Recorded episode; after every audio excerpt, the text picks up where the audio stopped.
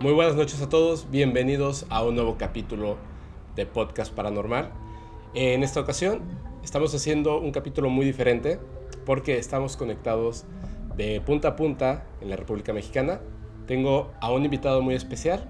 Antes de hacer su presentación, les voy a comentar que este capítulo va a estar dividido en dos partes, va a ser dos capítulos largos que van a estar divididos en dos partes, puesto que eh, es una transmisión, perdón, es un capítulo que va a ser en conjunto con emisiones podcast. La primera parte de este capítulo va a ser con el invitado de hoy, que es Sergio. ¿Cómo estás, Sergio?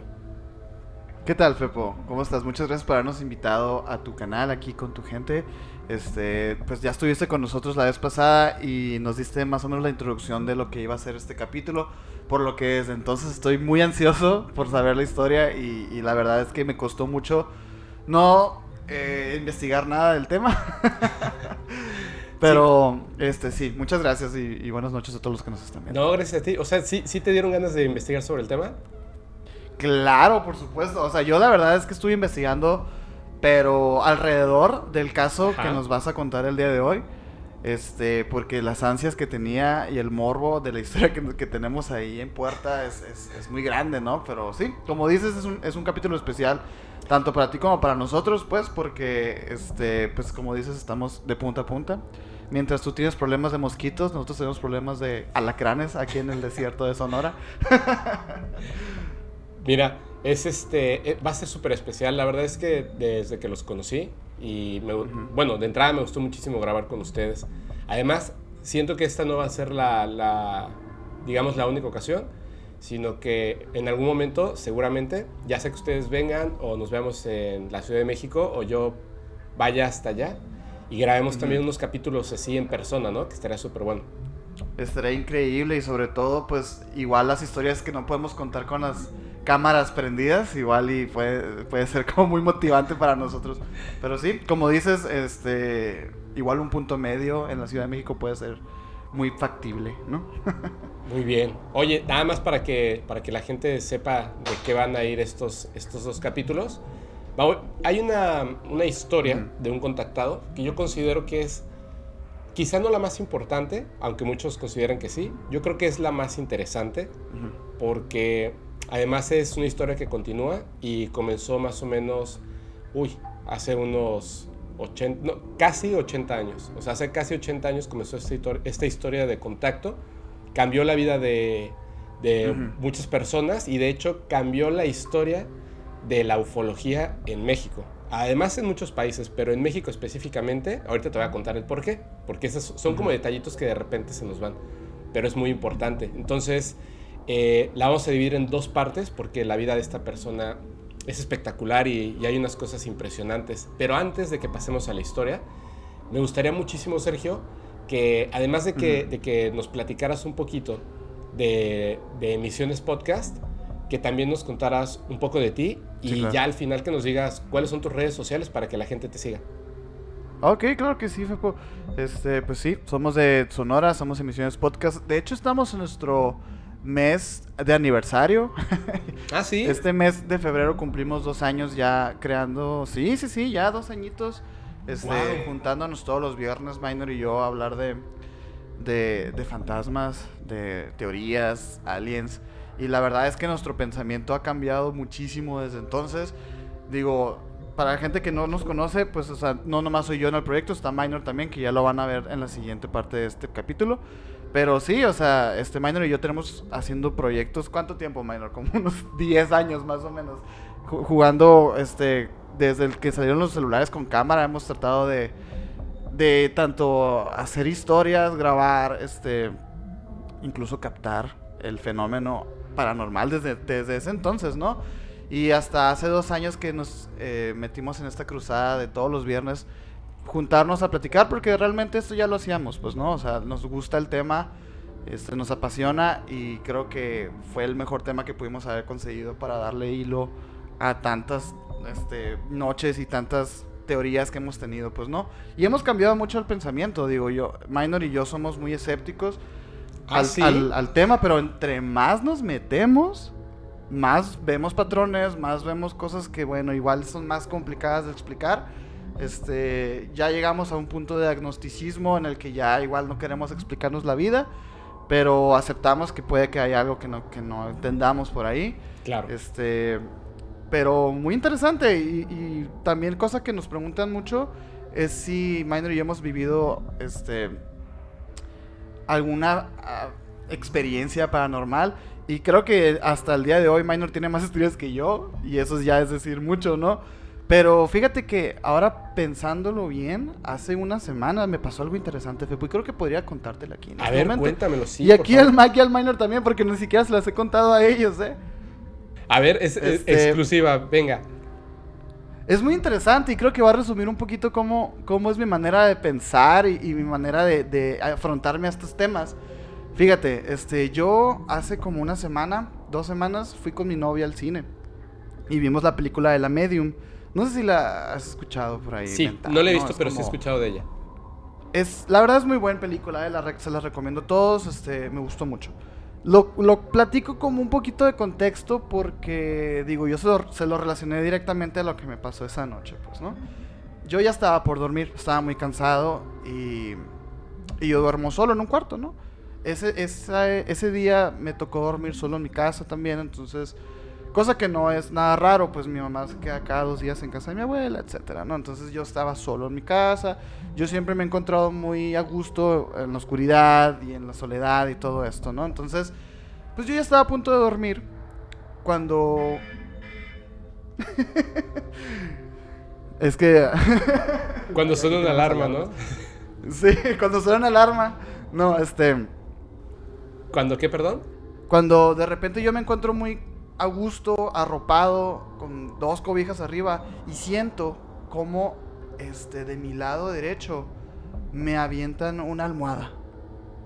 Así. Siento como, como si una almohada hubiera estado arriba de mí y cas, cae. O sea, como que le dejan caer suavecito de ti.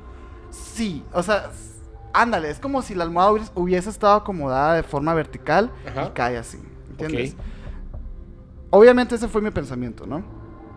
Pero lo, que resumiría más bien como mis reacciones es que lo que pensé fue, ah, qué curiosidad que ahora que vi la película me va a pasar esto. O sea, claro. Y, realmente no sentí miedo, no sentí para nada este, inquietud ni nada. Fue, hasta fue chistoso, pues, ¿no? De que dije, ah, qué loco que me haya pasado esto justo cuando vi la película.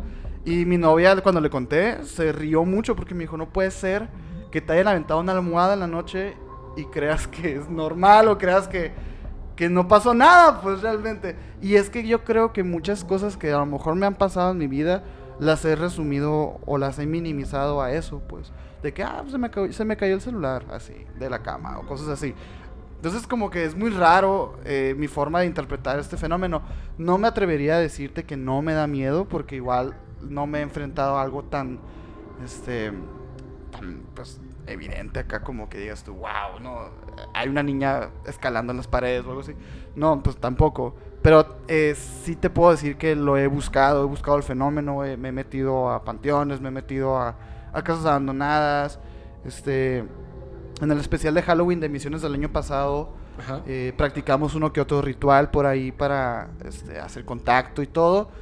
Y, y, lo busco el fenómeno, sin embargo, este, te digo, no me atrevo a decir que no me da miedo, porque pues al final sí, si se me aparece algo, pues igual y sí me va a dar miedo, pero pues veremos, vamos a ver cuando pase eso. O sea, haciendo estos rituales y tal, ¿no, no ha pasado algo?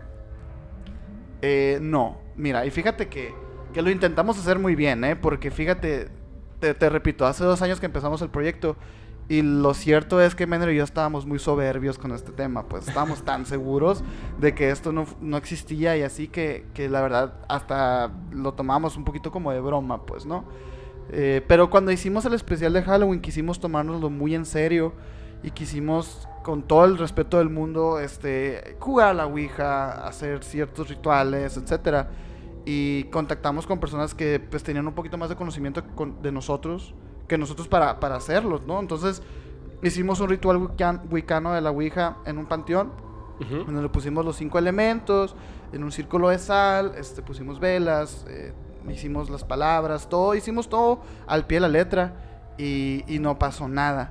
Entonces yo te digo, este, al final de todo esto, con tanta investigación, creo que el factor de que Miner y yo seamos escépticos ah, en ese momento fue como clave para que no pasara algo, ¿no? Entonces, este, fue interesante.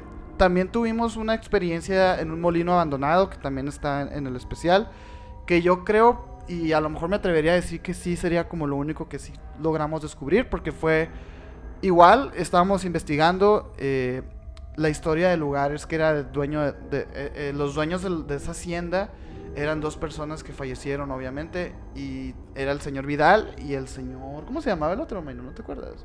Manuel, ponle que se llamaba Manuel. Entonces estábamos gritando, este... El nombre de, estas personas, Manuel, Vidal, ajá. Estábamos tratando de hacer contacto. Eh, y luego, como que la gente con la que íbamos empezó a sugestionar mucho. Sacamos otra vez la Ouija y velas y todo. Entonces, mientras estábamos haciendo el ritual dentro de como una como un, salón grande en el que la verdad no corría viento, empezamos a notar que las velas empezaban a tintinear cada vez que mencionábamos el nombre de uno de los, de los fallecidos dueños, pues, ¿no? Y fue, fue muy interesante porque al final no logramos mover el corazón de la Ouija. Sin embargo, cada vez que hacíamos preguntas, veíamos que respondía de alguna manera este ente con esa vela, pues, ¿no? Y fue, fue como que dije yo, bueno, igual y el fenómeno no es lo que imaginamos, pues.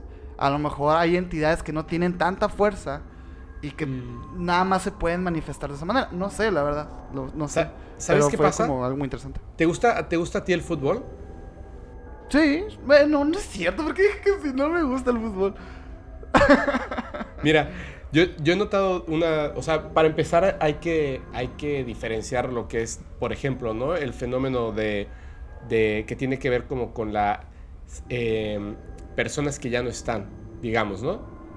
O sea, digamos como categorizarlo como que los fenómenos paranormales humanos, fantasmas, brujería, eh, etcétera, ¿no? viajes astrales y tal. Y aparte, los fenómenos que tienen que ver con entidades que no son de este planeta. Porque eh, si, uno, si uno investiga como que lo que tiene que ver como con todo lo que son eh, fenómenos que son directamente relacionados con la capacidad del humano, las cosas cambian dependiendo de, la atmósfera o la situación. Es decir, em, cuando uno busca tener un contacto con un fantasma, lo más sencillo es que casi la gente no lo sabe. No se trata de, tener miedo o no tener miedo, sino de, utilizar como que las herramientas adecuadas, que pueden ser, y que es lo más fuerte, son las personas. O sea, hay personas que por, por, un accidente, por una situación, por, una, por una, una serie de vivencias de su vida, y de hecho de la vida de, sus padres, o sea, puede ser de su mamá o de su papá y del abuelo o la abuela, etcétera, como que se va permeando en la genética, ¿no? Entonces, al final pueden hacer una persona que no es que sea diferente a los demás, simplemente que así como hay personas muy pocas que tienen los ojos azules, muy, muy pocas, y que es un rasgo genético, hay personas que ya desde de pequeños, de nacimiento, tienen ciertas capacidades o cualidades distintas a los demás.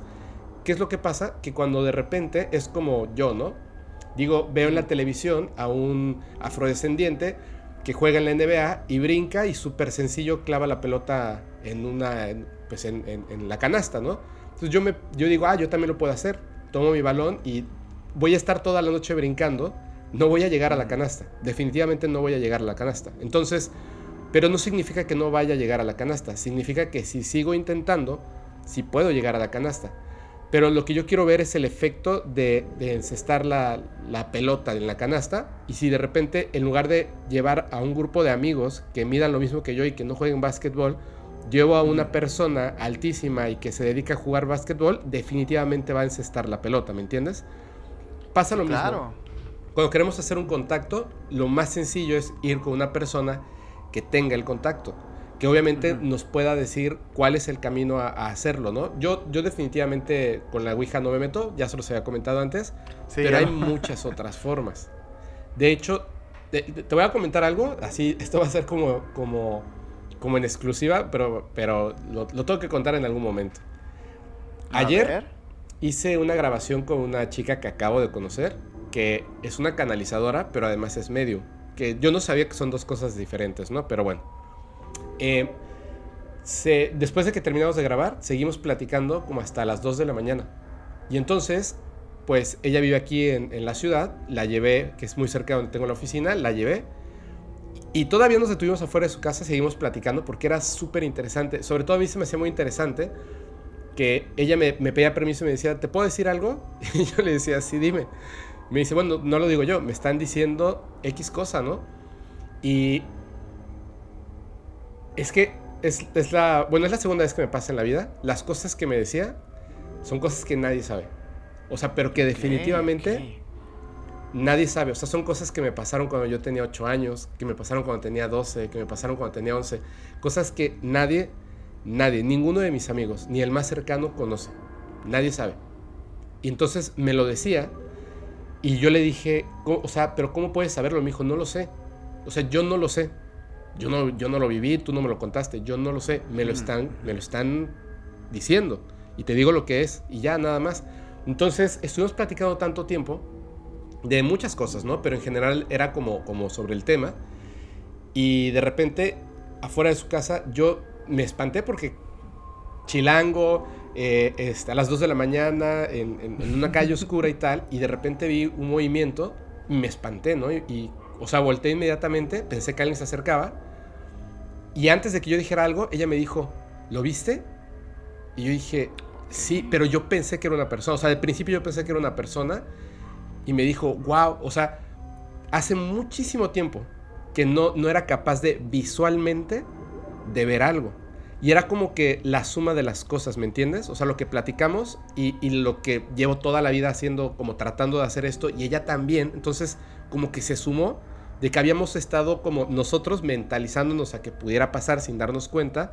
El ambiente, la oscuridad, la noche, eh, la conversación, cero alcohol. O sea, estábamos como muy limpios en todo esto. Y, y ocurrió, o sea, fue un segundito. Pero de regreso, cuando iba manejando, tenía muchísimo miedo. Porque aquí a las 2 o 3 de la mañana, pues la ciudad está como que de verdad no pasa un coche, no es como, como la Ciudad de México, digamos, ¿no? Entonces yo iba solito y, y la radio pues estaba así como... Y entonces me quedaba pensando y decía, hombre, o sea, se supone que, se supone, se supone que estoy acostumbrado a escuchar estas cosas y tal.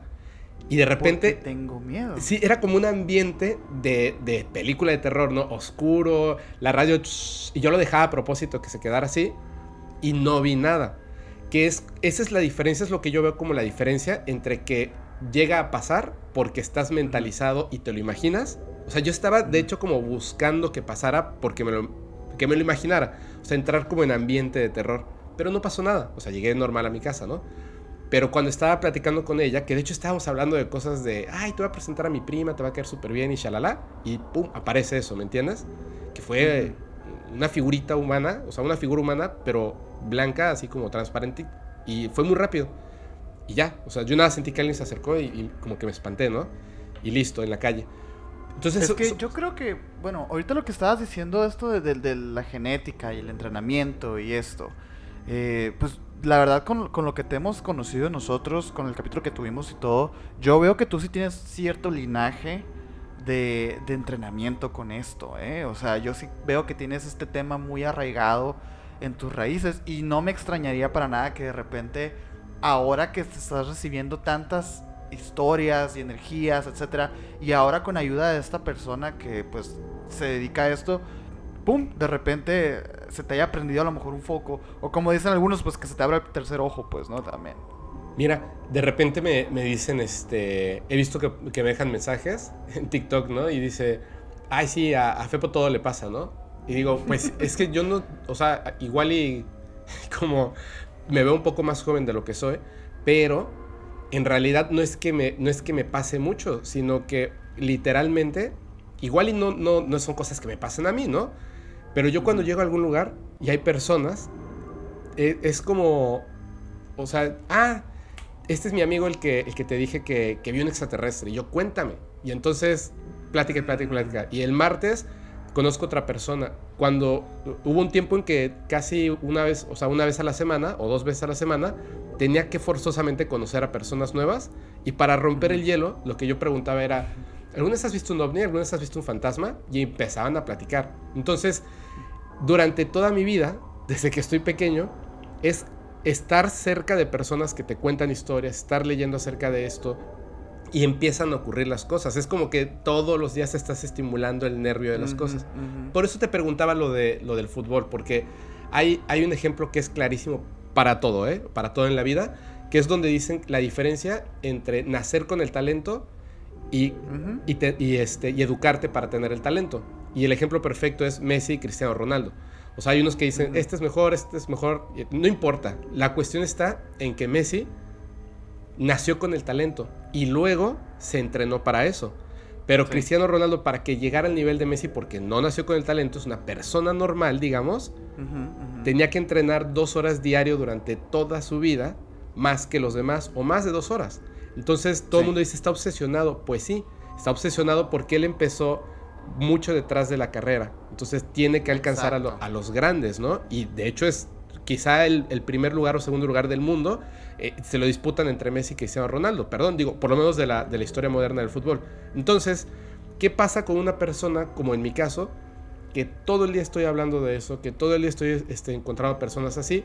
Y regresando al punto, me dicen, a ti te pasa de todo. Y yo digo, lo que pasa es que ustedes no conocen, o sea, cuando me ponen un comentario así, a las personas que me hablan y me, o sea, que, de hecho yo los contacto, o sea, empezamos a hablar por el grupo de Telegram o por correo electrónico y me cuentan unas cosas impresionantes, o sea, que digo, hombre, me encantaría que a mí me pasara algo. De hecho, voy a entrevistar, te lo voy a adelantar, voy a entrevistar a una persona que fue contactada por, bueno, no contactado, abducido por seres extraterrestres durante mucho tiempo y tiene una historia impresionante. De hecho, eh, esta persona ha tenido problemas, literal, ha tenido problemas en su vida personal muy fuertes debido a esto. O sea, de que está en un sitio y de repente desapareció. Porque, claro, porque se lo llevaron. Entonces, imagínate el alboroto para la gente que de repente una persona ya no está en, en un lugar y lo están buscando durante horas y de repente vuelve a aparecer en un sitio donde obviamente no entró caminando, ¿me entiendes? Y es, es un problema enorme porque ¿cómo le dices a las personas? Es que me acaban de abducir seres extraterrestres. Claro, claro. Y luego me vinieron a dejar, o sea, es así como, no, o sea, algo, algo o sea, hay otra cosa detrás de eso. Y, y la gente empieza a creer, pues que él está loco hasta que ven ciertas cosas y luego le tienen miedo pero él no lo está, o sea, no es él el que lo busca, simplemente pasó y no lo han soltado desde entonces, o sea, cada cierto tiempo pasa, muy interesante, pero la cuestión está en que digo, hombre, o sea, si yo de repente he vivido como ciertas cosillas, me parece que son como pequeñas o historias que me han contado que son muy impresionantes, una persona como él está en otro nivel. Claro, ¿no? Y, fíjate que eso que, que, estás platicando de que lo agarran y no lo sueltan, lo tocamos un poquito en el capítulo que estuviste con nosotros, que yo te decía, oye, es que suena muy bien que te abduzcan y todo y vivas la experiencia, pero, o sea, se sabe que los casos de abducciones no son de una vez, son, son ya casos de por vida en el que pues a lo mejor estos seres llegan a tener, no sé si cierta confianza o cierta, no sé, que llegan a pues acosar ya de por vida a, a, la persona, ¿no? O sea, de hecho, el caso que nos vienes a platicar el día de hoy habla un poquito de eso, ¿no? Y yo, yo también investigué acerca de, de otro caso muy parecido, que va más ligado como a los pleiarianos y a todo este rollo, ¿no? ¿Cuál? El de Simón Pascagasa. Ah, muy bien. ¿E-, ¿Ese, lo conoces? sí, sí, no me digas que es la persona, no me digas que es la persona a la que vas a entrevistar. No, no. no, no. la persona que voy a entrevistar se va a mantener anónimo. Ah, perfecto, sí, sí, sí. Sí. Sí, el caso de este Simón es muy interesante, sobre todo por lo que... Bueno, asumo que conoces la historia. Sí, más o menos. O sea, la tengo no fresca, pero sí. ¿Pero quieres contarla tú? Ándale. No, no, este es un caso muy largo, ¿eh? Igual, o sea, igual este... Solo lo traía aquí para poderme defender contigo. no, pero, pero, pero sería bueno, o sea, para la gente que, que nos está escuchando viendo, ¿por qué no les cuentas de qué se trata?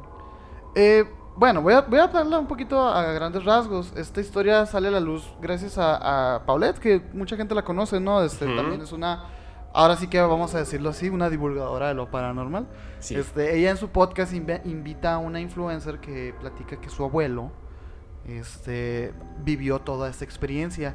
Y fue muy interesante en el podcast, pero Paulette lo llevó más allá y fue y, hizo este documental con su abuelo de cuatro partes, ¿no? Sí, está, está en YouTube. De hecho, me etiquetaron en ese para que lo viera. Sí, está, está en YouTube. Este, muy interesante. Eh, lo que más me llamó la atención es que Simón pertenecía como a esta, pues no organización, eran como sus amigos, ¿no? De confianza, que querían hacer el contacto. O sea, como que ellos iban a acampar a lugares, a meditar, a, a todos estos, hacían todas estas actividades para llegar a tener contacto. Y el que tuvo contacto al final fue él en un accidente de carro en el que todos se salvaron, pero era como evidente que, pues, era imposible que, se, salvaran, pues, ¿no? Y de ahí empieza la aventura. O sea, Simón ya es, una es un señor como de 70 años que ya lleva como 50 años siendo visitado por estos seres que son pleyarianos, que ya en el, en el lore, las personas que conocen acerca del fenómeno alienígena y todo, este, conocen más o menos que los pleyarianos son estas, estos seres de la novena dimensión, que se conectan por medio de conciencias, etcétera, ¿no? O bueno, es lo que yo más o menos sé. ¿Cómo que de la novena dimensión? Fíjate que eso no lo había escuchado. La verdad, la verdad, desconozco. ¿eh? O sea, no creas que me, me he empapado mucho del tema este, lo que sí sé, pues es que, que se dice que, los pleiadianos provienen de esa dimensión. Que bueno, eso ya es un poquito cuestionable, pues porque al final podemos ver, a lo mejor en las teorías físicas, que tal cosa no está todavía tipificada, pues, ¿no? Pero eso no es lo importante del caso. Lo, lo importante del caso es que al final Simón llega a tener estas visiones y estas pues sueños proféticos eh, que lo llevan a construir un tipo portal en su casa. ¿Construir un, portal? Que es como un círculo. Yo la verdad también me quedé flipando, ¿no? Cuando lo escuché. Y por eso me, interesó tanto el tema, pues porque ese que él denomina portal, pues es como un, un círculo en la pared, que es como una ventana con ciertos colores, con ciertas dimensiones, que tiene como objetivo poder proyectar hasta de cuenta a la entidad que lo estaba como comunicándose con él, pues, ¿no? Este, muy interesante porque esta entidad le explica que ese no es su cuerpo real, sino que ese cuerpo es como una proyección holográfica a, nuestro entender De, esa persona. Y es como una mujer muy bella que la primera vez que, que el Simón la ve, eh, la, entidad le dice, yo sé que tú crees que yo soy la Virgen, pero no soy la Virgen. Y aquí está muy interesante porque he estado también viendo mucho, eh, y, se ha estado hablando mucho también este, en Twitter y en todas partes, estas, estos paralelismos de las interpretaciones antiguas de ciertas religiones con contactos pues alienígenas, ¿no? Y, se, y se vio mucho con esto del del 2222222, eso que dicen que es como el por, que se abre como un portal entre la Tierra y otras dimensiones que fácilmente se pudiera interpretar como pues la venida de algún ser divino, pues, ¿no? Entonces, muy interesante que haya hecho esa observación y le dice, "Yo no soy la Virgen, pero soy tal persona, ¿no? Tal tal personaje." Entonces, empiezan a pasarle cosas muy interesantes al punto de que empieza a viajar al planeta donde supuestamente son estas entidades. Este, puede ver a su nieta antes de que nazca. Porque hace cuenta, donde tiene el portal es como un cuarto donde hay una cama. Y dice que una vez él estaba acostado en la cama y se veía como una niña se asomaba a verlo. Pero como temoro, temeraria, si hasta de cuenta. Pero, o sea, porque su nieta estaba como, como en otro tiempo también en el portal. Probablemente. O sea, ahí sí que quién sabe. O sea, el, el, pato decía que su hija estaba embarazada en ese momento. Cuando empezó a ver a esta niña manifestarse en el cuarto donde tenía el, portal. Y, un día pues él, la ve a la niña y, le dice la, la, entidad, le dice, ella se va a llamar así y así y así. Entonces le dice, no, pues era una, una, una niña eh, muy rubia, muy bella, muy, muy tierna y no sé qué. Y es que cuando nace su nieta es idéntica a, esta niña que veía en ese cuarto antes de que esa niña naciera, pues. Entonces es muy, muy interesante. Es pues. muy interesante, es muy raro, ¿no? Oye. Sí, no, yo, yo me quedé muy interesado con ese tema. Pero ¿eh? tengo dos preguntas, a ver si, si, si sabes. O sea, yo la verdad no. Por eso, eh, este, este portal que tiene es como una pintura. O sea, es, o, es, o es algo de construcción tecnológica. Fíjate que, que, que ahora que, que, lo pienso, qué interesante, es como un vitral. ¿Un vitral? Ajá, o sea, es como una ventana circular con, con eh, vidrios de color azul, pues. Azules y de otros colores. Y te digo que, que, es interesante porque ¿dónde más vemos ese tipo de vitrales, ese tipo de arte? Pues en las iglesias. iglesias y catedrales. Entonces, ¿cómo sabemos nosotros que a lo mejor esos portales no significan otra cosa? ¿No? O sea, e, está, está, está medio ahí. Pero, o sea, él dice que él lo construyó, ellos le dijeron cómo construirlo.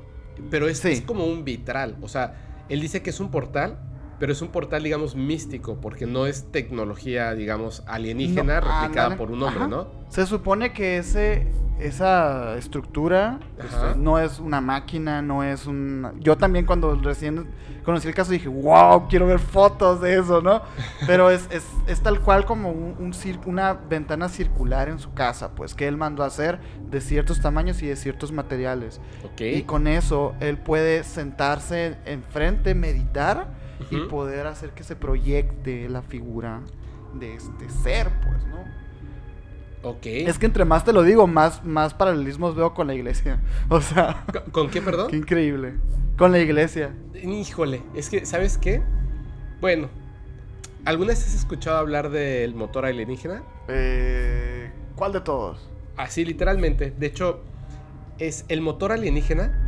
Supuestamente una persona que trabajaba en unos laboratorios en Estados Unidos de una empresa privada que tiene contratos con el gobierno. Esta persona, eh, no recuerdo la verdad el nombre, o, si estaba como anónimo. No, no estaba como anónimo, pero no recuerdo en este momento el nombre. Llegan una. O sea, llegan los de esta empresa y lo contratan, pero lo contratan junto con la milicia de Estados Unidos. O sea, él sabe y está acostumbrado, eh, porque desarrolla cosas de ingeniería y bla, bla, bla, bla pues sabe que de repente hay como cosas eh, de que trabajo, como por ejemplo la ingeniería reversa, ¿no? Que derriban una, mm. un avión de, del país este, eh, enemigo y entonces se dan cuenta de que tiene misiles o cosas que son de otra tecnología y ellos son los encargados, pues obviamente de estudiarlo y proponer nuevas ideas y tal, ¿no? Se lo llevan a este lugar y le hacen firmar unos documentos, el ya clásico documento donde te dicen que si hablas van a destruir tu vida que al, firmar esos documentos y a lo que vas a tener acceso, estás, eh, tú aceptas que pierdes tus derechos civiles en Estados Unidos como, como norteamericano. O sea, básicamente lo que dices es que te pueden matar o torturar o hacer lo que quieran y estarían... Eh, porque tú ya no tienes derechos, ¿no? Él, de verdad, o sea, es que dice que eso ya, él ya estaba acostumbrado y que en realidad no pasaba nada. Y que de hecho el lugar en el que trabaja, no hay mucha gente, eso sí, son muy pocos, pero no es como la gente se lo imagina, ¿no? Algo así con super seguridad y, y puertas. No, o sea, es, un edificio que está ahí en, en, una ciudad en Estados Unidos y tú llegas con tu coche y te aparcas en el estacionamiento y caminas y hay un guardia de seguridad y titit, pasas así con tu cosita y entras y hay ahí, este, no sé, papitas para la gente que la deja por ahí, una Coca-Cola, cosas apuntadas, o sea, un laboratorio normal, ¿no? Obviamente con cosas especializadas. Entonces llega y le dicen, eh, o sea, él como, ¿qué, voy a trabajar, no? ¿Qué voy a hacer? Y le dicen, ven con nosotros. Entonces hay una persona que está muy emocionada de mostrarle en lo que va a trabajar. Porque es, es la persona que lleva como más tiempo trabajando en eso. Entonces, cuando él llega, observa que hay un objeto sobre una mesa en un lugar que de hecho para él es como diferente porque ahí sí había como este espacio de limpieza, de, de de cuidado, o sea, diferente a un espacio de trabajo. Este era un como biológico, como cuidado biológico. Así. Ándale, este sí era un como pedazo de estudio. Entonces, él ve lo que él inmediatamente reconoce como un motor. O sea, él tiene como unos círculos, es, muy extraño, es negro, muy extraño, ¿no? Pero inmediatamente piensa como en una bobina, algo, ¿no? O sea, sabe que es un objeto que, se utiliza como para propulsión, es lo primero que él piensa. Cuando llega a estudiarlo, se da cuenta de que este objeto eh, tiene muchos símbolos en estos como círculos que tiene, tiene un montón de círculos, digo, perdón, de, de, símbolos. de símbolos. que de hecho él incluso piensa que alguna vez ha visto esos símbolos porque reconoce que no se trata de un lenguaje, sino que son como símbolos que él reconoce de algún lugar, pero no sabe exactamente qué onda, ¿no? Empieza a estudiar esto y le empiezan a platicar. Y ya, o sea, se lo sueltan así de golpe, ¿no? Esto no es humano. Es un motor que pensamos que es un motor para propulsión, no es humano. Y él así como, ¿cómo que no es humano, no? No. Wow. O sea, no podemos decirte cómo lo obtuvimos, pero no es humano. Entonces tenemos que investigar cómo, cómo es que funciona. Y dice, ah, ok, no sirve el objeto. Dice, no, el objeto sirve. No sabemos para qué es y cómo funciona. Te voy a enseñar.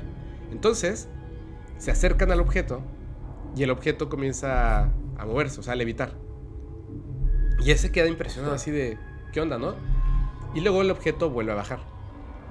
Él se da cuenta que cuando este objeto se eleva, hace como, como si proyectara los símbolos en, En el, en, en el piso. la, en el piso, ¿no? En la mesa. Y además, los Oh. símbolos que tiene inscritos de repente cambian. O sea, los círculos giran. E- e- Es como si estuviera vivo la piel metálica, digamos, del objeto, que estuviera como cambiando de forma y los símbolos y tan muy interesante. O sea, lo, lo cuenta de una manera como que es algo mecánico, pero, pero se modifica, ¿no? Entonces él lo primero que piensa es, "Eh, hay que investigar esos símbolos. O sea, siento que tiene, e- ese patrón de símbolos tiene un efecto sobre, sobre esto. Y estaba en lo correcto. Cuando él toma papel y empieza a, a dibujar y como a, a, ok, este símbolo está aquí, y luego vuelve a estar por acá, y luego tiene como que una, como, como tratar de hacer una, eh, trasladarlo a un, a un lenguaje humano, ¿no? Entenderlo, matemático. Sí, sí, sí. Y empieza a dibujarlos.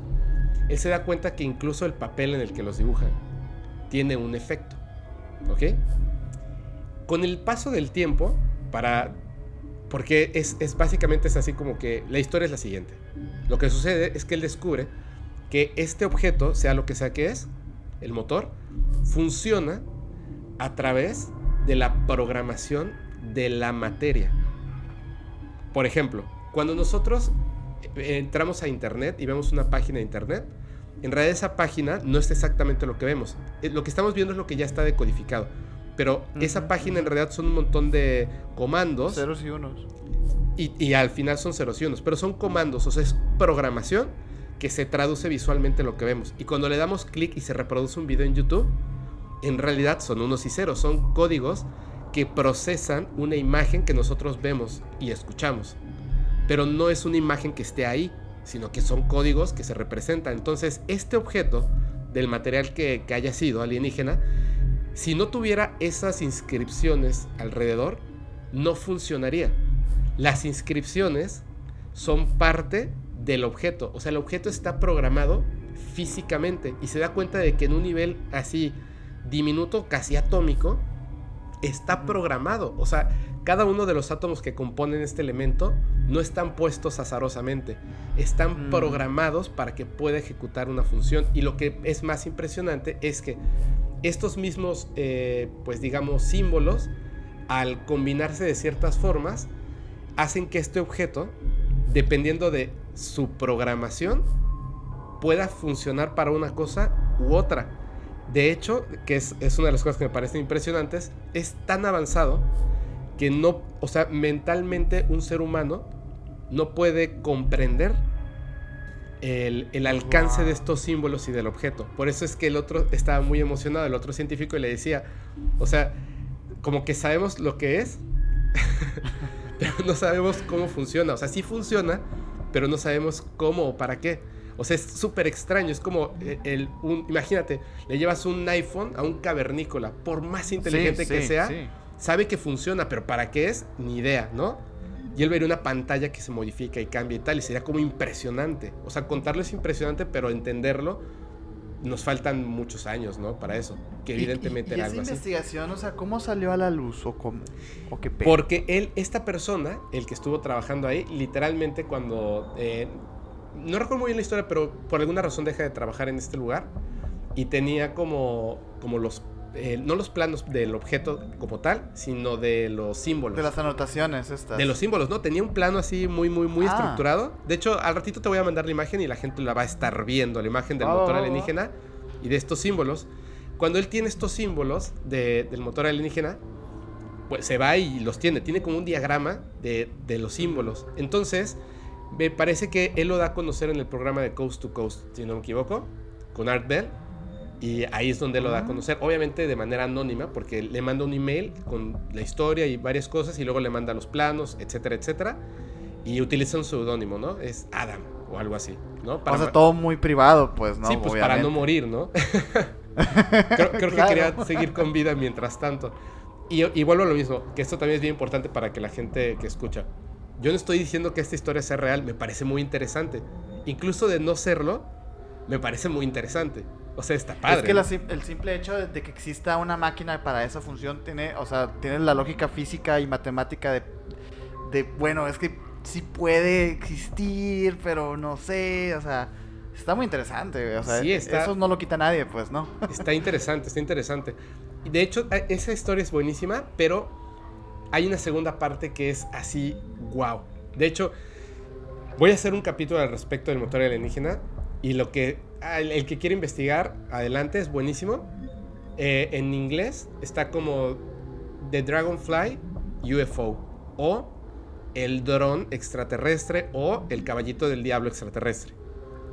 Que son, es una, en Florida, me parece que fue en Miami exactamente, una persona divisó lo que él primero pensó que era un dron rarísimo que se movía como las libélulas en un estanque. Ya ves que van como y se detienen, o sea, como que muy rápido se detienen y se mueven hacia un lado, hacia, hacia el otro.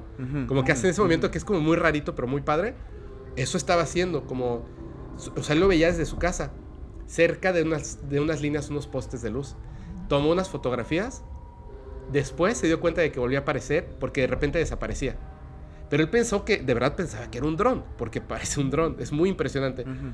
Se va cerca de estos postes de luz y aparece y le toma unas fotos cercanas tan, tan impresionantes, Sergio, que yo, yo la primera vez que las vi, lo primero que pensé es que era la representación en 3D de lo que él dijo que había visto. Pero son las fotografías reales. Pero no están brutales, pero la cuestión que es súper importante de esta historia es la siguiente. Esta es otra persona, ¿eh? Es otra persona que no, no en anonimato, o sea, es un tipo que vio desde su casa y que después otras personas tomaron fotos. Esto es como, como, un, como una cosa así como redonda, con un círculo en medio como con unas púas, pero muy, muy geométrico, muy bonito. Tiene como una punta larga y como unas alitas muy largas también hacia atrás. Es como muy raro. También la gente lo va a estar viendo aquí. Y en las alas, digamos, como lo que serían las alas, o como alerocitos. Lo que entendemos como alas. tiene los símbolos del motor extraterrestre. Oh, no, sí. De hecho, te iba a preguntar que si, que si de la historia del motor extraterrestre había tanta información como para hacer un capítulo, pero digo que los patrones de las pruebas digo, ahí están, ¿no? Mira, o sea, de cosas totalmente distintas. Que si habrá mucha información, te juro que durante años he estado, he estado, tengo para ahí unas carpetitas donde voy juntando información. te lo juro, ¿eh? Este, y definitivamente hubo mucha información. Y yo es donde digo, a ver, hombre, ¿ya hiciste esto de, de, googlear, por ejemplo, Jacobo Greenberg, que salió en TikTok y también otras cosas? Tumban la información y como que le hacen un shadow ban a ciertos temas. Y me parece como, ¿por qué tumbarían información de un dron extraterrestre que se supone que es falso y que son imágenes en 3D? O sea, no tiene sentido. O sea, ¿por qué, por qué, por qué alguien las estaría como, como eliminando, ¿me entiendes? Es que al contrario, o sea, de esa manera confirmaría, pues, ¿no? Exacto. Pero bueno, eh, de hecho hay, hay unas teorías al respecto de esto, muy interesantes. Todo tiene que ver con todo, pero es, es algo muy padre. Ahora. Eh, a la madre, ya lo estoy viendo. Es rarísimo, ¿no? Parece como un portal interestelar así. Está muy raro. Pero eso te preguntaba que si este portal del que, del que estabas narrando.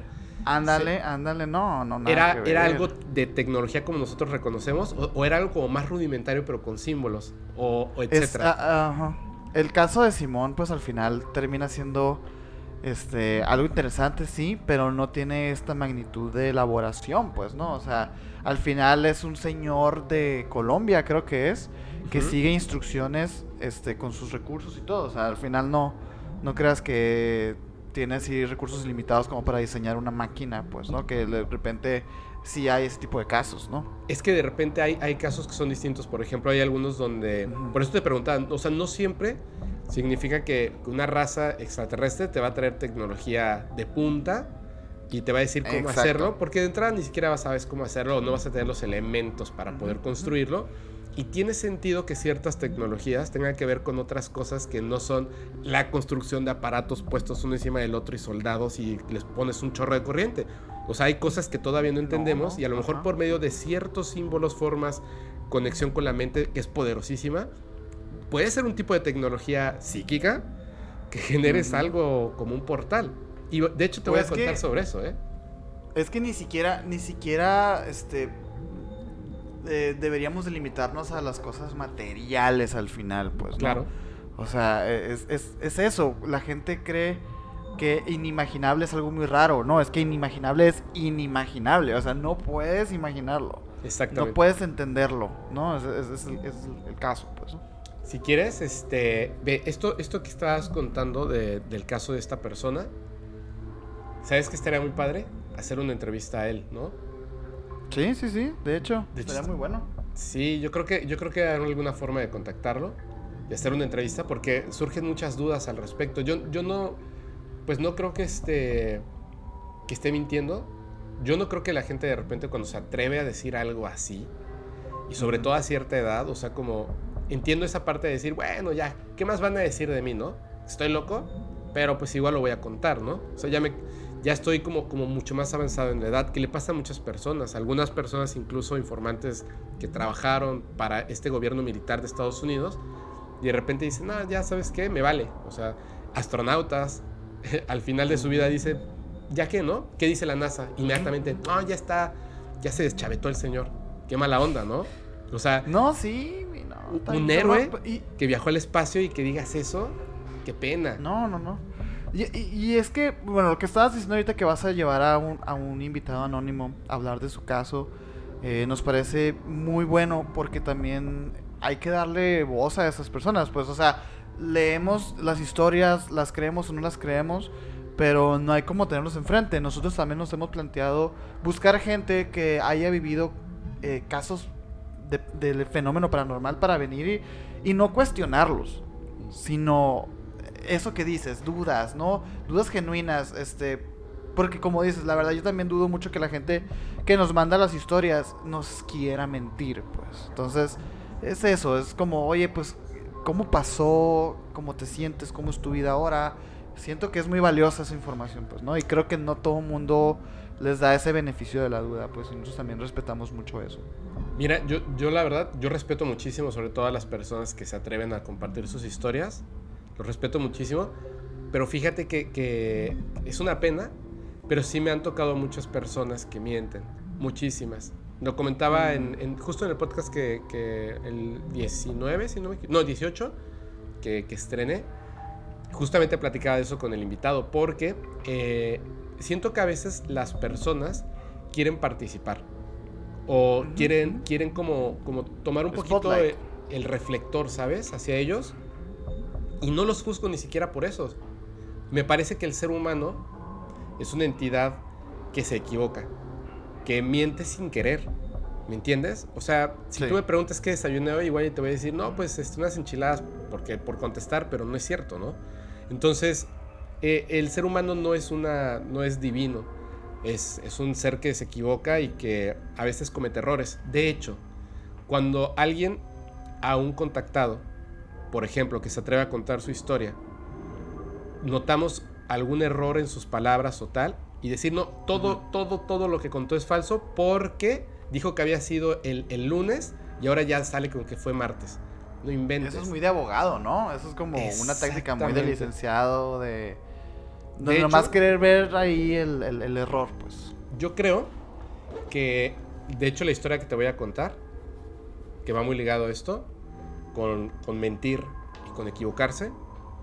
Fíjate que, hay una cosa que me parece súper impresionante y aquí es donde me gustaría que todas las personas, eh, Sergio, prestaras muchísima atención porque hasta el final de la historia, en el siguiente capítulo, vamos a comprender esta parte y de verdad cuando yo comprendí esta parte, literalmente fue así como de... Me explotó la cabeza. Estoy ansiosísimo, no, no, puedes mantenerme más ansioso, te lo juro. Es, es posible que estas entidades, cuando que están mucho más avanzadas, y no me refiero a tecnológicamente, sino a inteligencia y espiritualidad y otras cosas, porque llevan más tiempo en este espacio o universo, ¿no? Obviamente son más evolucionados. Tienden a dejar un comodín en el futuro. Es decir, como lo que contabas como un abogado, dejan ciertas cosas a futuro para que en caso de que existiese algún problema, poder desdecir todo lo que, lo que dijeron. ¿Me entiendes? Todo.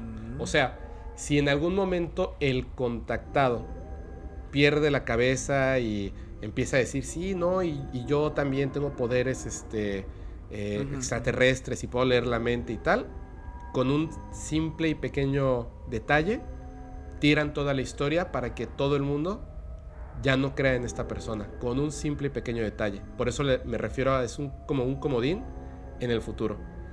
Vamos a entrar a esta parte, ahora sí, si te parece, Sergio, de la historia. Y voy a contarte la primera parte de la historia de Billy Edward Albert Mayer. Ok, ok, ok, ok, ok. Esta historia de Billy Mayer, así, Billy Mayer para los cuates. Billy Mayer, eh, antes de, de, empezar con la historia de su vida, porque imagínate esto, el señor ahorita tiene, me parece que ochenta y tantos años, literal. Y todo comenzó cuando él tenía cinco años de edad. Sí, está vivo, está vivo. Vive, vive actualmente eh, en Suiza, que es donde nació, él es suizo. Y este, todo el mundo dice que es un granjero, pero creo que es, una, es, una, es un error de traducción. Porque en realidad, bueno, ahora ya no trabaja, se dedica a otras cosas, pero él lo que era al final, digamos, de su vida, ya en nuestra época de, nosotros, era un guardia de seguridad, no era un granjero. Pero mm. lo importante de, Billy Mayer es, son muchos detalles que son súper, súper, ¿cómo te diré? Más que impresionantes, dotan de tanta verdad la historia que incluso uno se, de verdad, o sea, y me pasa a mí, te, te tienes, o sea, te niegas a creer lo que estás escuchando. Rompe la barrera de la realidad. Se vuelve no fantasioso, sino complejo al punto de que ya es imposible creerlo, pero es ahí donde tenemos que hacer un juicio de valor. Utilizar la inteligencia, de verdad, la inteligencia humana. Te voy a poner un ejemplo de algo que pasó y por qué es tan importante para la ufología, para el mundo y específicamente para México. Dime cuál es la persona que cuando se habla de, ufología de manera seria en México y uno de los más importantes del mundo, ¿en quién piensas? Maussan. Jaime Maussan. Jaime Maussan, de hecho, tiene premios importantísimos de periodismo. Él es un periodista, antes que ser un ufólogo, él es un periodista. El señor Jaime Maussan era escéptico. El señor Jaime Maussan hizo un reportaje, claro, él era escéptico. El señor Jaime Maussan hizo un reportaje sobre las mariposas monarcas increíble. O sea, siempre está interesado en, el planeta y, muchas cosas. Él estando trabajando en 60 minutos, un programa de noticias muy importante donde había un relojito ahí, tic, tic, tic, tic, tic, sí, sí, me acuerdo, 60 minutos, llegó hasta él el conocimiento de, de, de, esta persona, de Billy Mayer, en Suiza. Porque ahorita voy a, voy a explicar en parte eso él va a hacer una entrevista con Billy Mayer, lo que ve, lo que estudia y las evidencias le cambiaron totalmente la vida. Ojo, no porque fuera una persona creyente, de hecho era una persona escéptica, sino porque es una persona inteligente que es un reportero. Su trabajo, el trabajo de un reportero, es investigar. Él es un investigador. Aparte de, de haber salido en televisión y tal, él investigaba para poder llevar un reportaje a la televisión, como se hacía anteriormente cuando eran de verdad muy buenos investigadores y reporteros en la televisión, ahora son muy buenos investigadores y reporteros en otros medios, pero en ese momento, reconocidos como él mundialmente, tenían que investigar a fondo antes de salir a hablar de un tema. En aquel entonces que era básicamente, o sea, prohibido hablar de estos temas y donde lo más que se, llegaba a pensar de esto, los ovnis si vienen de Marte. Eh, marcianitos grises o verdes que vienen de Marte. Y de repente las historias que va a contar Billy Mayer son fuera, fuera, literalmente fuera de este mundo. Voy a eso, fíjate. Después de eso, cambia la historia, o sea, cambia la forma de, de pensar de Jaime Maussan, se da cuenta de que esto es un tema importantísimo y empieza a estudiar sobre esto. Muchos años después, ¿Tú me puedes decir cuándo comenzó la pandemia? No voy a decir el nombre porque censuran el video. ¿Cuándo comenzó la pandemia que nos azota hasta el día de hoy? Marzo del 2020. En realidad comenzó en diciembre del 2019 y se dio a conocer en marzo del 2020. Es correcto. En el 2014, Jaime Maussan subió un video hablando de las profecías que le dictan a Billy Mayer, diciendo que Billy Mayer está advirtiendo de una pandemia global por medio de una enfermedad pulmonar que se contagia a través del aire y que va a mantener a las personas de este planeta de 2 a 3 años encerrados en casa. Por favor, ¿cómo es posible que un hombre de en ese entonces 79 años más o menos, digamos, ¿no? En Suiza, en una granja, o sea, bueno, medio alejado ahí de, de, una ciudad, con un solo brazo, se pueda, o sea, pueda atreverse a decir algo tan acertado y que además vaya a acertar. ¿Cómo podría alguien fingir algo de ese tamaño? ¿Me entiendes? Y uno diría, bueno, una cosa, alguien por ahí le, le, dijo lo que iba a pasar, eh, no sé, es famoso, noticias y tal. Te acabo de decir una, una sola de esas cosas. Muchísimo tiempo antes, antes de que se descubriera que existía un agujero en la capa de ozono, él ya lo había dicho. Pero ojo, esta es la parte súper importante del relato. No lo dice Billy Mayer, lo dice estas eh, seres o personas, como les dice él, de las Pléyades, que se comunican de manera telepática. Él escribe lo que ellos le dictan. Él no, no es la persona que dice esto es lo que va a pasar. Es un canal. Él es un canal, exactamente. Son tantas las predicciones y tantas, o sea, de verdad, o sea, es una cosa brutal en las que ha acertado que, o sea, desde ahí ya vas y dices, espérate, algo está raro en esto. O sea, habló de, del VIH, habló de, la enfermedad de las vacas locas, habló de, la invasión a Irak, Irán, Afganistán, guerras, avances científicos, lunas de Júpiter, avances del espacio, eh, eh, cuál era la montaña más alta del mundo cuando todo el mundo pensaba que era otra, medidas específicas del planeta, o sea, tanto que son tomos y tomos y tomos y tomos y tomos y tomos de libros, que es una barbaridad año con año está diciendo lo que va a pasar dentro de 10 años, 5 años, 4 años, 3 años, 2 años, con una exactitud impresionante. Impresionante. Me he quedado, o sea, es que creo que así. Qué bueno que grabamos una hora, o sea, antes para establecer más o menos que yo no soy precisamente una persona callada y que ahora me he quedado, me he quedado así de, quiero llegar a mi casa a investigar. Y espérate, lo que acabo de contar es la puntita del iceberg. A las personas que estén escuchando este podcast, porque específicamente en este, donde vamos a contar la primera etapa de su vida con este contacto, al final vamos a tocar un tema que de manera religiosa es muy delicado. Entonces, ojo, solamente voy a comentar la historia tal cual como lo vivió Billy Mayer. No estoy diciendo que diga la verdad, repito, yo no estoy diciendo que diga la verdad. Yo sí creo que él, en un inicio y hasta cierto punto, por supuesto que estaba diciendo la verdad. Por supuesto que ha mentido en algunas cosas y también voy a tocar ese punto. Pero lo que es la verdad ha pasado por todo tipo de investigaciones, todo tipo de estudios, siempre, siempre demostrando que lo que dijo y las evidencias que tiene son reales. Entonces vamos a llegar a ese punto, pero es muy, es muy importante. Vuelvo a repetir su nombre porque... Sí, creo que es importante aclararlo. De verdad es bien importante su nombre por una razón muy importante. El nombre de esta persona es Edward Albert Meyer. Y él tomó el, el, apodo de Billy, se lo pusieron por algo que pasó en su vida. Pero él no se llama Billy, no se llama William, solamente se llama Edward Albert Mayer. Sin embargo, se le conoce mundialmente como Billy Mayer o Billy Edward Albert Mayer. ¿Ok? Es importante. Ahora, esta persona dice que a los 5 años comenzó su contacto extraterrestre. Su contacto extraterrestre comenzó de manera telepática. Él empieza a escuchar unas voces, bueno, una voz de un pleiadiano, justamente lo que hablábamos de las Pléyades, que este, este pleiadiano tiene su nombre que es Sfat. Así, Sfat. Sfat. Sfat.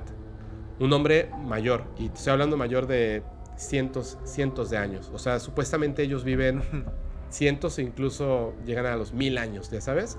O sea, viven muchísimo. Y son, es una raza que está en varios puntos de la galaxia, pero ellos provienen de las Pléyades tienen bases en algunos lugares, algunos de hecho viven en estas naves espaciales porque son como meramente como un poco más, eh, pues ya están muy avanzados, ya pasaron por todo lo que nosotros estamos pasando ahora, ya pasaron por casi autoaniquilarse y ahora están como mucho más espirituales y tratan como de llevar y predicar, porque eso es lo que básicamente parece, como predicar un poquito acerca de la forma correcta de vida de los seres inteligentes en el planeta.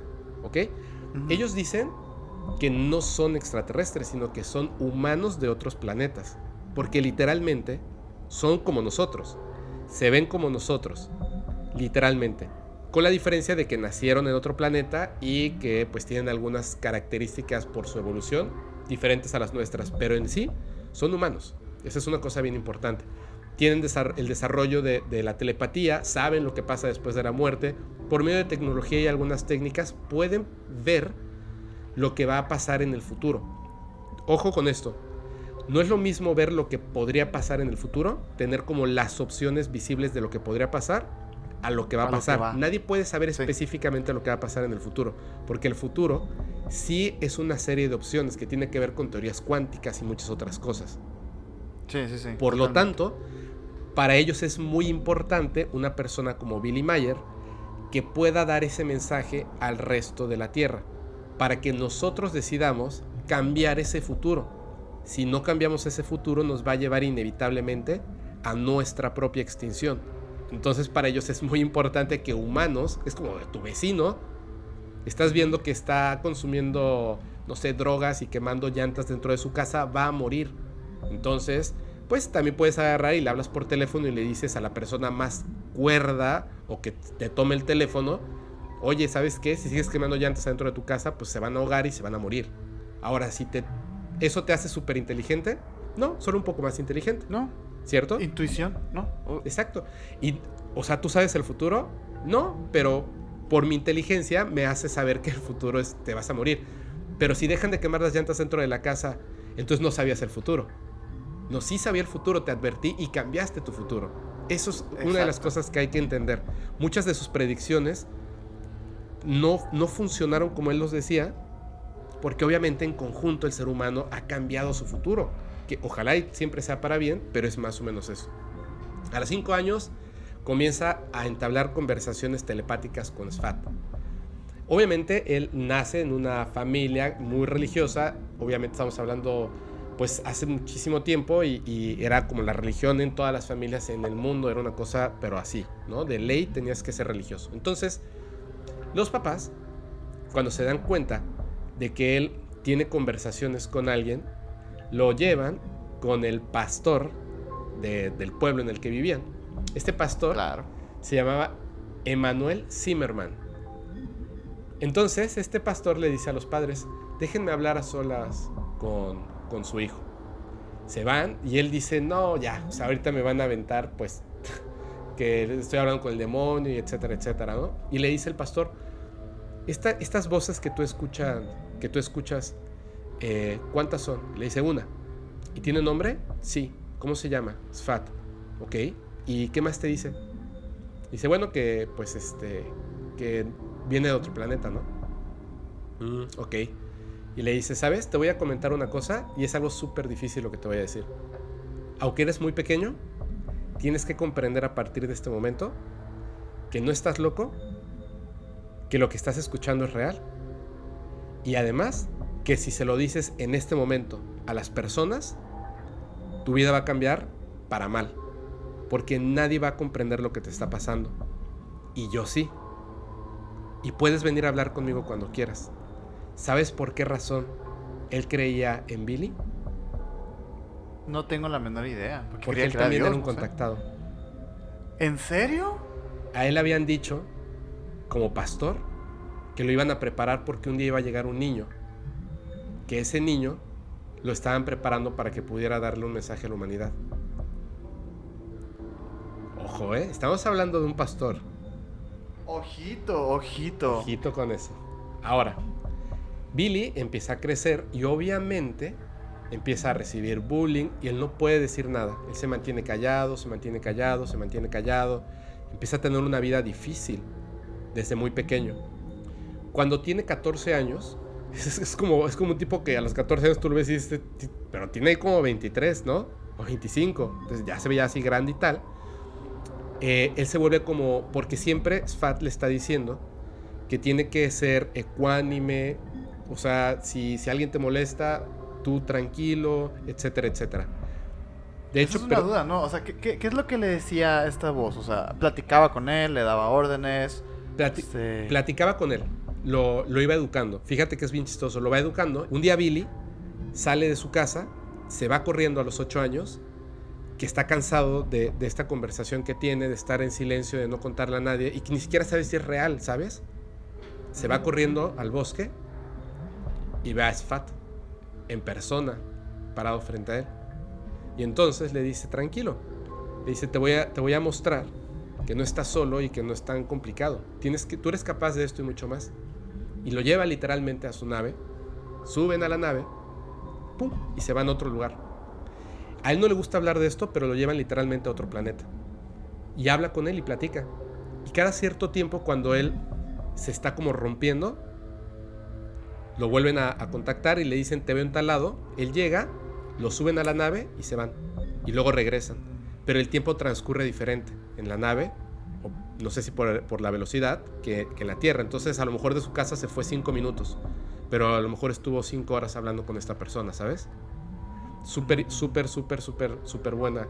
Este, esa parte que me había brincado y, y sí es muy importante porque eso pasa a los 8 años. Luego a los 14, lo que te decía, él, estás cambiando, o sea, ya no eres un niño, ya eres un adolescente, la vida es difícil en ese momento y tal, está muy grande, muy fuerte, y una mujer, mujer, ojo, lo está molestando, lo está atacando y lo está golpeando. Entonces le está pegando, le está pegando, le está pegando, y él en un momento se quiebra y con, creo que con una toalla mojada, que es muy raro que, digan eso, pero con una toalla mojada le pega a esta ah, mujer. ¿Fueron suizas eso? ¡Pam! Le pega a la mujer con la toalla. Y obviamente como hubo gente que lo vio, en el momento en el que le pega para defenderse, o sea, como ya déjame y ¡pam! le pega con la toalla, lo detiene la policía. Pero él tiene 14 años. Entonces se lo llevan a una como correccional de menores. Y en esta correccional de menores, él está ahí un tiempo. Y cuando cumple más o menos 15, 16 años, está como casi dos años. En esta correccional de menores, como él, él ya era muy difícil y estaba como muy comprometido con todo esto, pero ya lo quería dejar fuera, etcétera, etcétera. O sea, no entendía muy bien para qué empieza a entrenarse. Él empieza a entrenarse, empieza a, hacer como cierto tipo de cosas, como para entrenarse como si fuera a entrar a la milicia.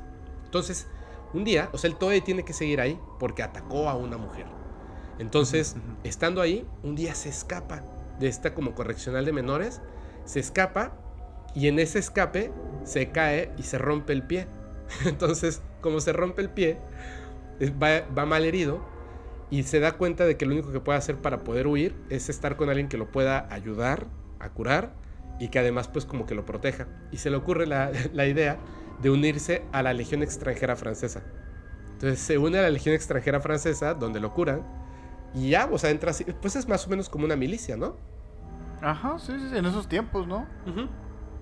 Y entra y entonces en la Legión extranjera francesa le enseñan a usar armas, le enseñan violencia le enseñan a matar.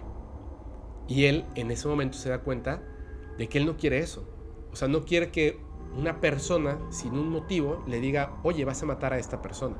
¿Me entiendes? O sea, por un lado, Sfat me está enseñando que de, alguna manera tenemos que llevar como que paz y amor entre todos para que haya una evolución espiritual y tecnológica en el ser humano. Y esta, de este lado me están diciendo, no, aprende a matar.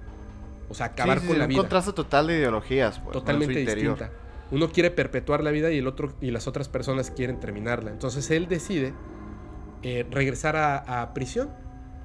Y está un tiempo más hasta que cumple su condena y sale. Pero sale, tiene 16 años, 16 años. Lo único que sabe hacer es disparar. Y entonces él decide empezar a, vagar por el mundo.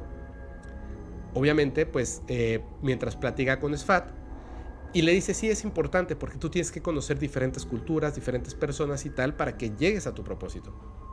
Cuando se va y empieza eh, a estar ahí como, como haciendo su camino por el mundo, empieza a conocer distintas culturas, monjes, la India, muchas cosas impresionantes. Pero Sfat le dice, fíjate que no, o sea, obviamente no eres la única persona a la que contactamos.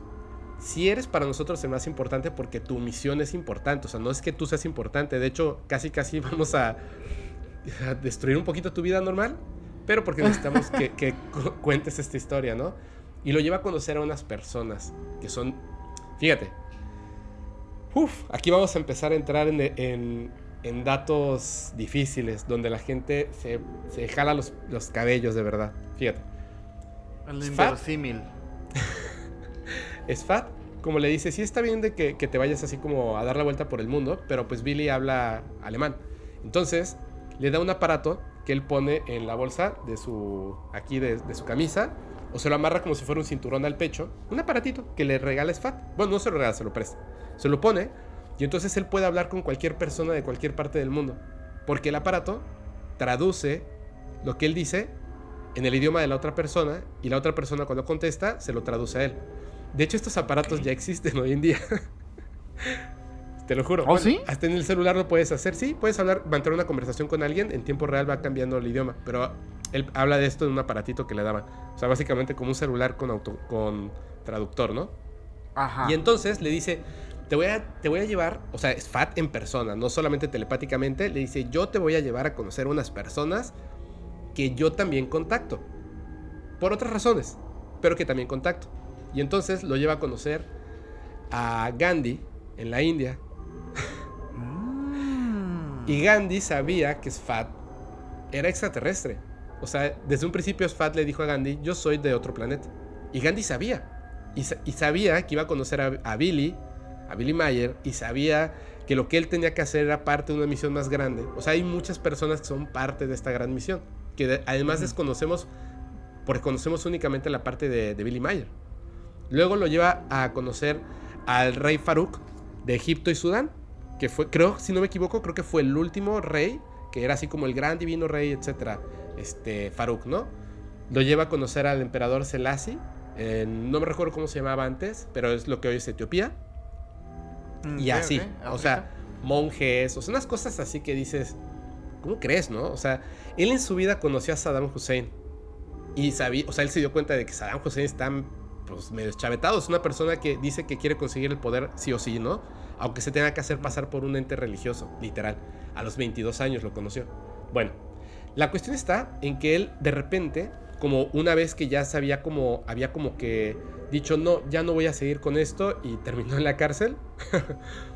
vuelve a decir, ¿sabes qué? No, o sea, es que ni siquiera entiendo qué es lo que tengo que hacer. O sea, no, sé para qué tengo que conocer a estas personas, estoy solo, vagando por el mundo, este, sin dinero. O sea, no tiene sentido que, una persona del espacio me esté diciendo cosas que tengo que hacer y dejo de vivir mi vida. ¿Sabes qué? Adiós, no me interesa el contacto, pum, me voy a hacer mi vida.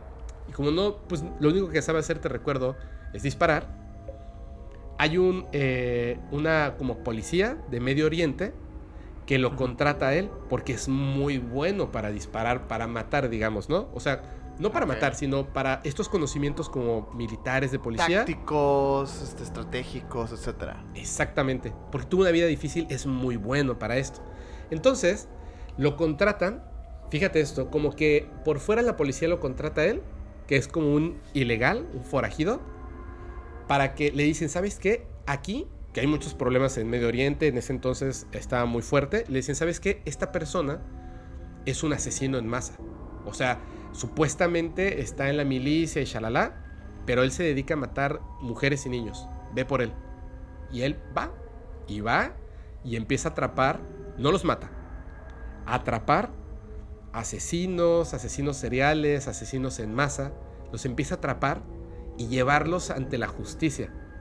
De hecho, es tan bueno haciendo esto que se le conoce como el fantasma, The Phantom. Nadie sabe quién es, pero anda ahí y las fotos son impresionantes. O sea, el cuate así sin camisa, este, con la barba, después sin, barba, vestido así como, de verdad, como un personaje de una película. Mientras él está haciendo todo esto, es cuando conoce a, a Saddam Hussein. Y un día muere Sfat. ¿Cómo? Muere, pues eso es como una persona y se muere. Y él deja absolutamente de tener el contacto. Lo pierde totalmente.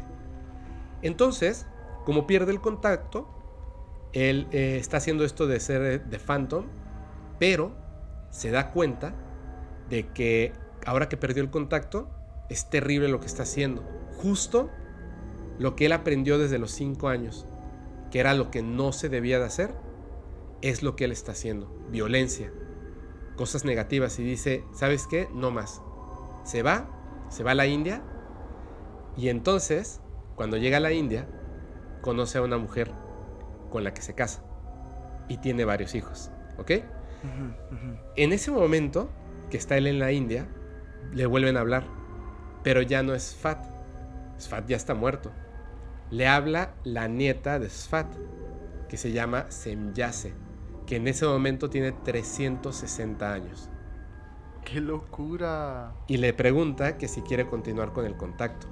Y él dice que sí, que está preparado. En ese momento, todo en su vida va a cambiar. Ahorita te voy a seguir contando, pero hasta ahorita, ¿qué piensas hasta ahorita en lo que va de la historia? ¿Cuántos años tenía en este momento Billy? 22, si no me equivoco. 22. Muy joven. 1963, 22 años. Me, llama la atención que se asemeja tanto a estas historias de, estos personajes influyentes que, se sabe, bueno, se dice que, tienen como este contacto y que por eso llegan tan lejos y por eso son tan espléndidos y, me, resulta impresionante que, que, bueno, al final yo creo que es parte del objetivo de Billy, ¿no? El no ser detectado, ¿no? Este bajo perfil de, de, todavía no es mi momento de brillar, nada más tengo que conocer a estas personas y se está cocinando. Me llama mucho la atención y, hasta incluso, o sea, mis dudas sería como si Asfat haya planeado su momento de morir también, pues, ¿no? De decir, ¿sabes qué? Tengo que dejar que Billy haga su reflexión solo y que se dé cuenta de que de que la está cagando, pues. No sé. Eso es lo que estoy pensando. Yo también. Yo también había llegado a pensar en eso. Pero ahora te propongo otra idea. Porque vas a darte cuenta mucho tiempo. O sea, conforme avanza la historia. En realidad, ellos le están dejando que él seleccione. Que viaje por el mundo. Que aprenda. O ya habían prediseñado todo esto para que así ocurriera. Claro. Claro, claro, claro. O sea, él está siendo utilizado por esta raza o de verdad mm. tiene un libre albedrío. O sea, te lo digo por lo siguiente. De repente él decide, no, ya no, ya no quiero seguir con el contacto. Y cae en la cárcel. Sale de la cárcel, mm. continúa con el contacto y después dice, ya no quiero seguir con el contacto. Y se convierte en una persona violenta. Llega a la India y se casa. Su mujer, la de la India, lo odiaba. Y de hecho, mientras eh, él, después de que se, se divorcia o se separa, etcétera, de esta mujer, su más grande eh, detractor era esa mujer. Y entonces ya se le dice, ¿quieres seguir con el contacto? O sea, es como... Hmm, qué chistoso, ¿no? Es como que si te separas de nosotros te va mal, fíjate. Sí, sí, sí, sí, sí, totalmente. Y es que, o sea, hay que, hay que dejar de pensar de que estos seres pues como dices, no, no están necesariamente para ayudar a esta, a esta persona. O sea, ellos tienen sus propios objetivos y los van a cumplir. Y, no importa, pues, ¿no? Y, wow. Estoy ansioso, sigo ansioso todavía porque no sé cómo vas a satisfacer esto. Mira, entonces, él te decía, se casa con esta mujer en la India, tiene a sus hijos, regresa a su contacto, ahora es con Semyase, pero fíjate que, un detalle curioso es que Billy es como que en ese momento ya aceptando el contacto, aceptando eh, esta misión, digamos, que él va a tener, ya dice, sí, adelante, ahora sí, todo, todo, todo, todo, vamos a hacerlo hacia adelante. Resulta que le dicen que fue un error que se casara con esa mujer en aquel momento. Él dice, ¿cómo, no? O sea, ¿por qué? Creo que todavía no tenía a sus hijos, se acaba de casar. Dice, ¿pero por qué, no? Él dice, no, es que en el futuro eh, tú te vas a dar cuenta de que ustedes no son compatibles y ella va a causar muchos problemas para ti. O sea, no es que ella sea una mala persona, simplemente es que... Eh, no son compatibles. Agua y pues. aceite y punto, ¿no? Y ya, No, era, no era lo que habíamos diseñado para ti. O sea, como que sí había una manita ahí. wow. Entonces, está en... Él está ahí en, en, este, en Turquía. Eso es a lo que voy. A ver, mira, él está en... No, perdón, él se casa con esta mujer, ya me, ya me voy a brincar. Él se casa con esta mujer, le dicen esto, él se queda como pensando, ¿será cierto, no será cierto? Y de repente se da cuenta de que hay más personas que le empiezan a hablar. No solamente no, más entró una, pues. No solamente se enyace. Dos personas que él de hecho ya había escuchado como que sus voces en su mente, pero que no entablan comunicación con él, sino que él simplemente los captaba. Uno de estos se llama Manuel y otro se llama Quetzal. Quetzal, cuando ya empieza a hablar con él, le dice que, y le cuenta algo que es bien, bien padre, porque yo le, yo le estoy en otras cosas, en otras historias, eh, lo, lo, contamos aquí en un podcast porque tiene que ver con, no solamente con esta historia, sino con muchísimas otras de otro tipo de cosas, lo que se refiere a la reencarnación. Fíjate, cuando una, dicen ellos que cuando un ser vivo inteligente del tipo como nosotros muere, vamos a decir humanos, muere, tu cuerpo físico nunca fuiste tú, ni tu cerebro, ni tu corazón. Tú siempre fuiste esa energía, por así decirlo, espíritu, ánima, conciencia. Y entonces cuando mueres, regresas a un punto donde vuelves a ser tú y puedes recordar tus otras vidas y tal y tal y tal. Y entonces tú dices, mmm, fíjate que, yo me puse, porque yo seleccioné esta vida, me puse estos retos, estos problemas, porque yo quería aprender, por ejemplo, a ser más compasivo con las personas, pero no lo logré. Al contrario, me volví un tirano y, lastimé a muchas personas. Entonces necesito aprender porque es la evolución incluso de esta energía. Necesito aprender voy a volver a regresar al planeta Tierra y voy a regresar a una vida más caótica, más compleja, más difícil con todos estos problemas. Y regresas. Cuando regresas, se te bloquea esa parte de memoria. Porque si ya supieras que cada problema que te llega en la vida está diseñado por ti para que aprendas, pues no aprenderías nada. ¿Me entiendes? Sí, no tiene sentido. Ya había escuchado esa teoría, fíjate. Fíjate, ahí está. Resulta que Quetzal, que en ese momento ya es un pleyadiano hablando con él, le dice que en el pasado él fue un humano en la Tierra, no un extraterrestre. Nació en la Tierra, ¿ok? Y se le conocía como Quetzal o Quetzalcoatl o Cuculcán. ¿Te acuerdas que les dije la vez pasada? Sí, sí, sí. Y él eh, ya era, digamos, una persona, un ser, no un ser humano, un ser ascendido.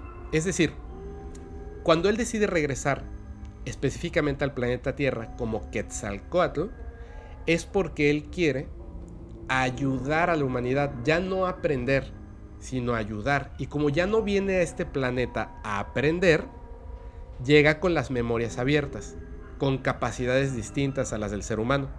Por eso es que él pudo enseñarle, pues obviamente a los mayas, este, a los mexicas, etcétera, todo lo que por favor, en la historia está perfectamente que Quetzalcoatl o Culcán fue quien nos enseñó como cultura a ganadería, arquitectura, arte, lenguaje, etcétera, etcétera, etcétera. Porque literalmente dice que fue él que vino y que nos enseñó. Tal cual, ¿no? es interesante que un suizo, o sea, que alguien de Suiza haya recaído con este ser divino, pues de, otro continente totalmente, pues, ¿no? O sea. Sí, bueno, o sea, y de otro planeta, pero en, eh, cuando vivió aquí de otro continente, ¿no? Exacto, exacto, sí, claro. No está muy claro cuántos continentes o lugares visitó mientras fue Quetzalcoatl, ¿eh? eso sí. Pero sí sabemos que es Quetzalcoatl, porque además mantenía su nombre, o sea, Quetzal. Claro, después era Quetzalcoatl. Es, es, interesante que haya llegado ahí. Digo, imaginando que Brian, digo que Billy dice mentiras, pues. O sea, imaginando que, que Billy dice mentiras, como que, bueno, entonces, ¿cómo llegaste a dar con este ser? Pues, eh, bueno. Pero todavía está, chilo. está el otro ser. Sí, sí, sí. Que se conoce que su nombre es G. Manuel. G. Manuel. G. Manuel. Ajá. Es con lo que vamos a cerrar esta parte de la historia. Recuerden el nombre, G. Manuel. ¿Ok? G. Manuel. Entonces, él, eh, como está en contacto con Semyase, le dice, oye, ¿sabes qué? Este, tenemos una misión importantísima para ti. Y le dice, ¿qué? Esto es en 1963. Y le dice, vas a ir a un lugar que en este momento así como que, ¡pum!, te estoy dejando en tu mente la imagen y él dibuja un mapa y dice en tal lugar. Vas a ir a este lugar en específico, tienes que ir por algo que está en ese lugar. Y entonces él se va en esa misión especial que le da Semyase, se va con, su, con un amigo que tiene, que se llama Isa Rashid. Isa Rashid era un cura ortodoxo griego, ¿ok? Entonces se van Hola. y llegan a las afueras de Jerusalén. De todo esto hay fotografías, ¿eh? De todo esto hay fotografías. De todo voy a llegar a un punto más, pero de todo esto hay fotografías. Llega a un lugar que está a las afueras de Jerusalén y encuentra en el mapa, en el punto que, que él dibuja, donde supuestamente tiene que ir, encuentran una tumba antigua. Entran a esa tumba, porque de hecho hasta tenía un dibujo de cómo era el interior de la tumba y dónde estaba lo importante de ese lugar. Entran a la tumba y descubren una figurita, un como pedazo de cuarzo, que eso no era lo importante, y descubren envuelto en pieles de animales unos pergaminos, por así decirlo, unos escritos, ¿ok? Resulta que estos escritos tienen exactamente 2000 años. Los firma porque los escribe una persona que hace 2000 años se llamaba G. Manuel que era el mismo ser que él escuchó alguna vez y con el que habló alguna vez. Espérame.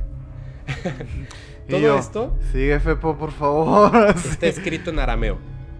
Se van de este lugar y Isa Rashid se lleva los escritos, se los lleva para estudiarlos y tal, y comienza a hacer una traducción de los escritos. Siete años después, obviamente esto es súper complejo, siete años después logra hacer la traducción de una tercera parte más o menos de estos escritos y se los envía a Billy. Y le dice, Billy, esto es lo que llevo y lo que aquí dice va a cambiar la historia de la humanidad. Así. Cuando, cuando se termine esta traducción, es tan importante que va a cambiar la historia de la humanidad. Es lo que escribió G. Manuel. ¿Qué es lo que decía ahí? Voy a contar antes lo que le pasó a Isa Rashid. Isa Rashid, que en siete años logra traducir la tercera parte, se da cuenta de que un grupo de eh, religiosos extremos lo comienzan a perseguir para matarlo. Quieren, de alguna manera se enteran que él tiene estos documentos antiguos. Esta información. Esta información. Y quieren a toda costa obtener estos documentos y matarlo a él y a su familia, porque son las únicas personas que ellos piensan que sabe de esto.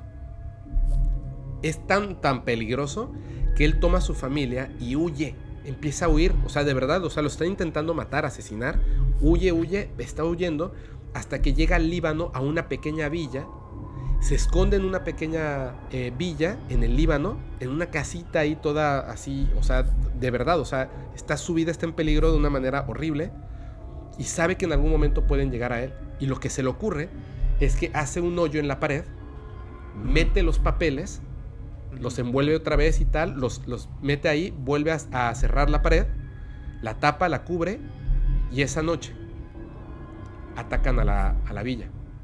Supuestamente, los israelíes destruyen esta villa totalmente.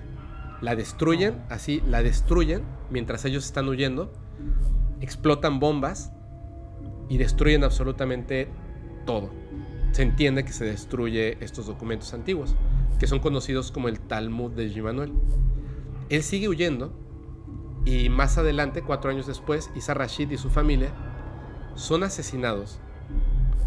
Les descargan así una metralleta, o sea, ah, con metralleta, los literalmente los, los aniquilan a él, a su familia.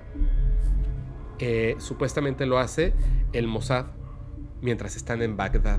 Esto es un hecho real. Están las fotografías de estas personas y tal. los asesinaron. Huyeron, los asesinaron.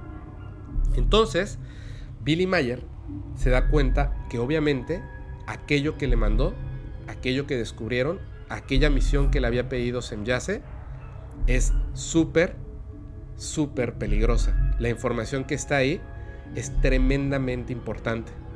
Decide entonces que tiene que hacer algo al respecto.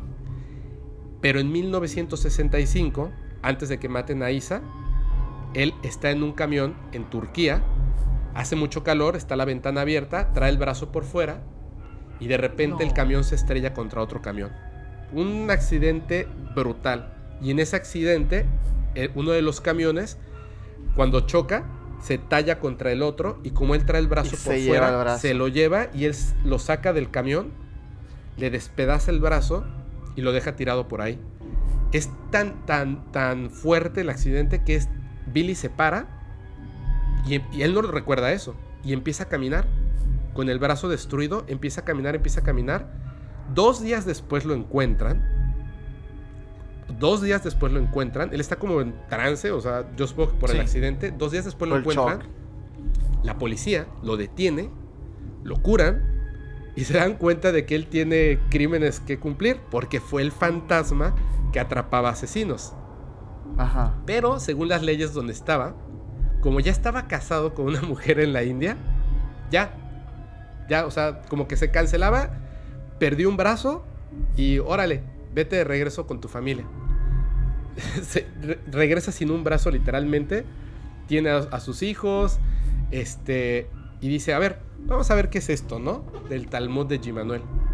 Y entonces, mucha gente, estoy seguro, que quizá no sabía de esta, de esta historia así tan a fondo de Billy Mayer, pero escuchó el nombre de G. Manuel, sabe a lo que me refiero. G. Manuel, este supuesto ser pleyadiano que alguna vez habló con Billy, que es el que dos mil años antes, a las afueras de Jerusalén, escribió y escondió unos documentos, eran un diario escrito en primera persona por la persona que lo hizo, que es ni más ni menos conocido el día de hoy como Jesús de Nazaret.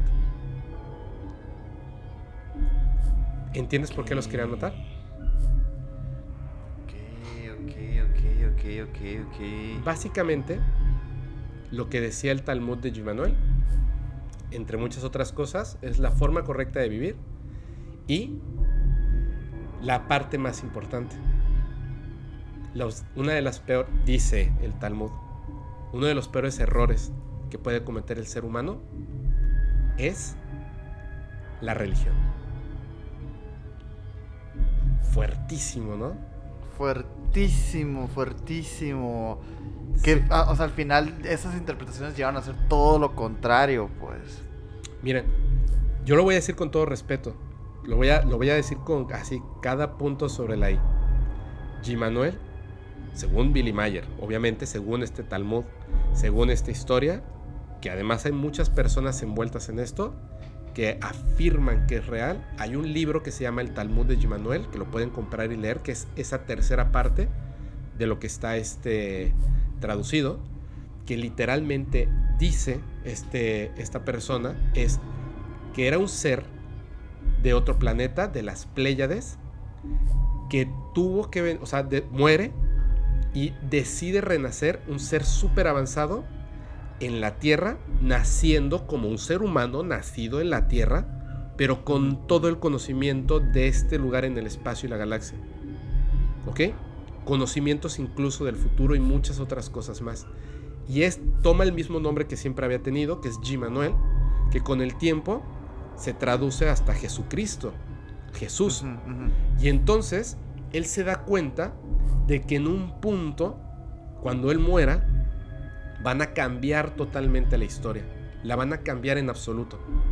Y decide escribir en primera persona y de su puño y letra la verdad. ¿Quién es?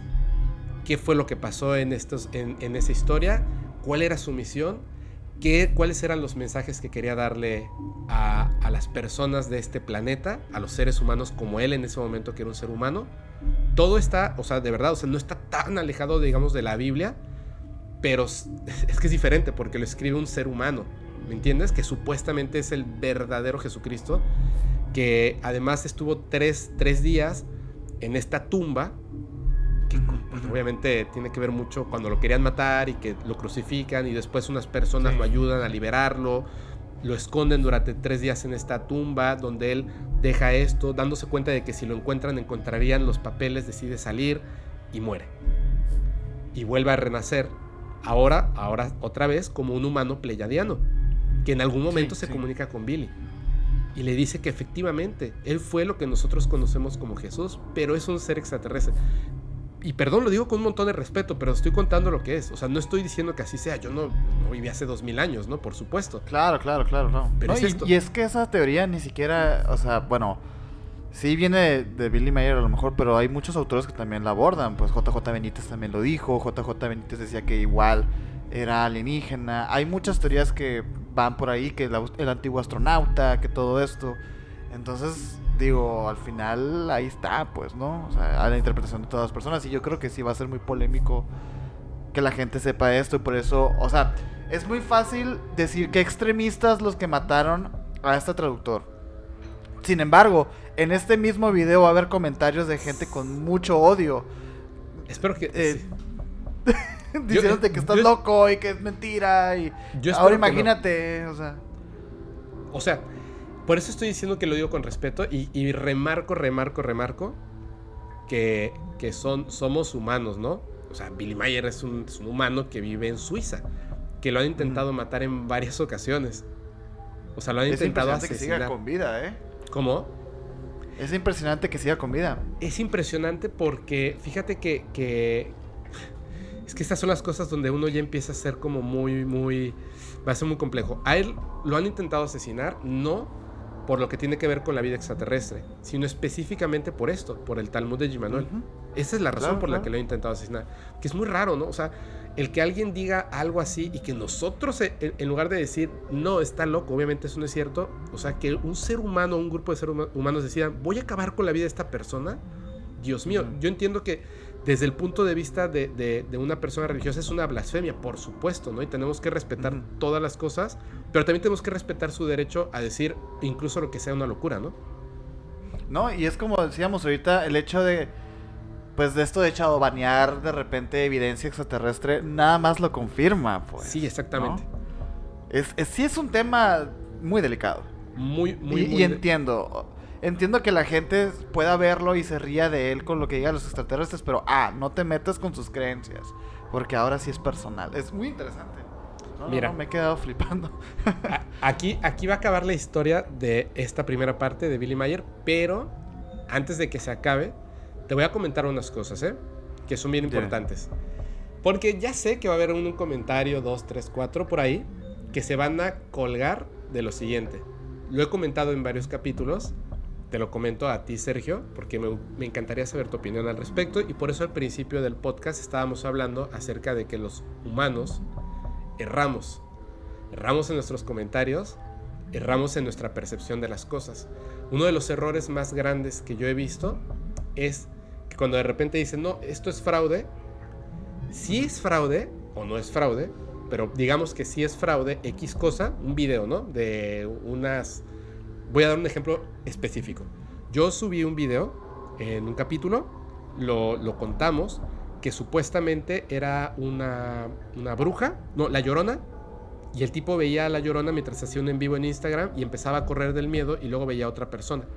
Y me empezaron a mandar, perdón, un montón de cosas. No, pero si eso no pasó en Tijuana, eso pasó en Querétaro, eso pasó en Guanajuato, no son brujas, son este, nahuales, no son nahuales, son fantasmas. bla, bla, bla, bla, bla, bla. Todo el mundo se cree poseedor de la verdad. Y eso es uno de los errores. Ahora, ¿qué es lo que pasó realmente? Y por eso hago este, este ejemplo que es muy importante. Lo que pasó realmente es que el audio del tipo eh, gritando así de, etcétera, es real. El audio del llanto de la llorona es falso, está montado. El video es real, pero no son fantasmas, no son lloronas. Literalmente, de un hospital psiquiátrico se escaparon unas personas. Y había una persona por ahí que estaba grabando, estaba jugando con su celular y de repente ve salir a una persona en la oscuridad. Y se asusta. Y se asusta y corre. y luego ve a la misma persona, entre comillas, la misma persona, más adelante. No, es que están vestidos igual porque se escaparon del mismo lugar. Esa es probablemente la realidad. De hecho, me suena bastante lógico. Pero cuando alguien pone un comentario diciendo, no, eso es falso, ya lo comprobaron, estamos dejando de utilizar lo que nos hace diferentes de otros animales, que es nuestro cerebro, la capacidad de pensar y discernir. Eso es lo que sucede.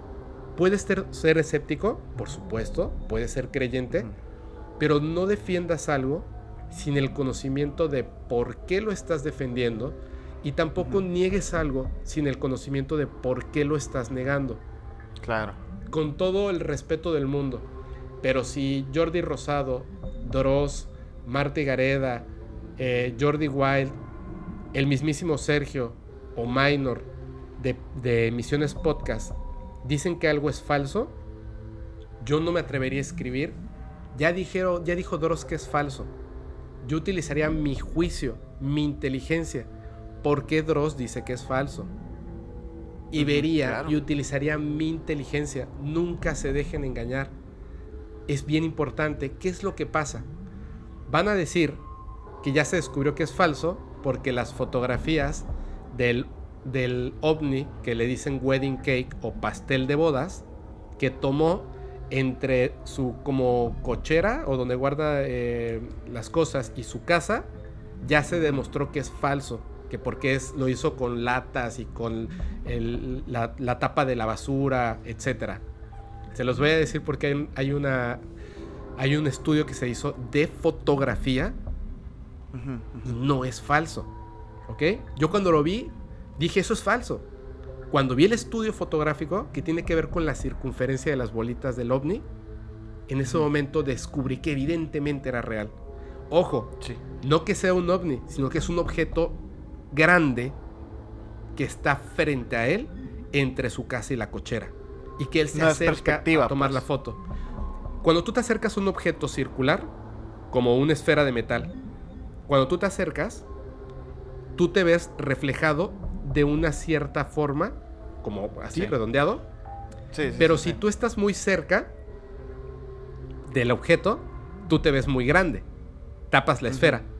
Si tú te alejas, te tienes que alejar mucho para empezarte a ver pequeño. Entonces, lo que se ve reflejado en las esferas es la cochera, pero se ve pequeña.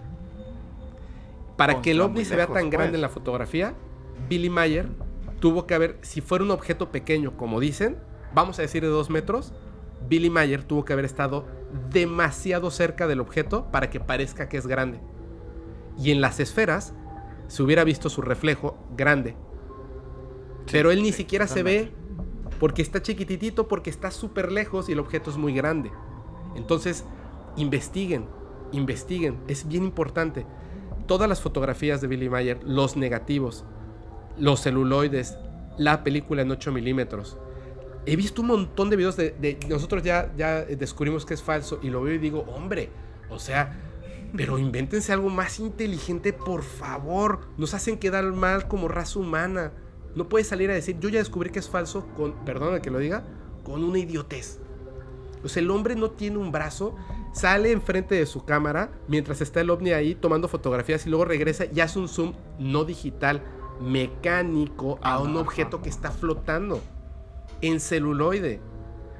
O sea, Dios, o sea, son tantas cosas que son demasiados detalles. Y hay uno en específico, voy a decir dos, pero hay uno en específico que dice, pero ya se demostró que es falso porque la mujer que sale que supuestamente se enyace en la fotografía donde se ve su cara y otra extraterrestre que él tomó, que efectivamente es cierto, él tomó esa fotografía, son dos personas que salían en un programa de televisión. Exacto. Son dos personas que salieron en un programa de televisión y él tomó la fotografía de la pantalla de televisión. Él, el mismo Billy Mayer, aceptó que tomó la foto de la pantalla de televisión por una razón en específico.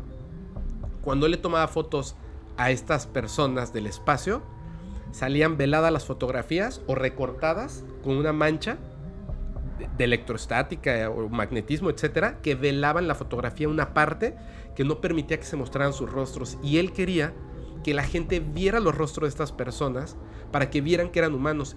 Vio en la televisión estas personas y engaña diciendo, al tomar la foto, miren aquí las tengo porque son muy semejantes. Y él dijo, con esto ya, la gente me va a creer para que vean cómo son.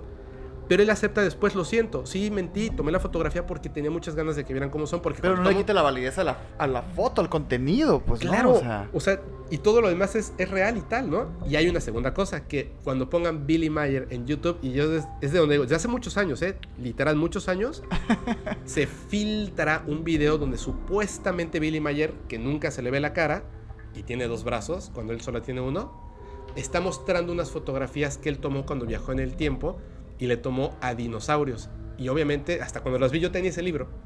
Son, son ilustraciones que se les toman fotos. Pero eso, eso no, es ni, no son ni fotografías de Billy Mayer, ni jamás ha dicho que le tomó fotos a dinosaurios.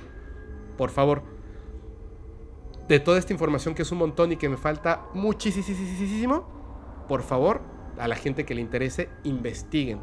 Formen un juicio propio, inteligente y dejen el comentario, aunque sea, por supuesto, se los aplaudo, no es cierto por esta y esta razón. No ofendan, no digan, no, infórmate bien. Ya dijo X youtuber que es falso. No, vamos a informarnos todos, porque de ser real es súper importante. Pues ya lo oyeron. ¿Tú qué piensas, Sergio?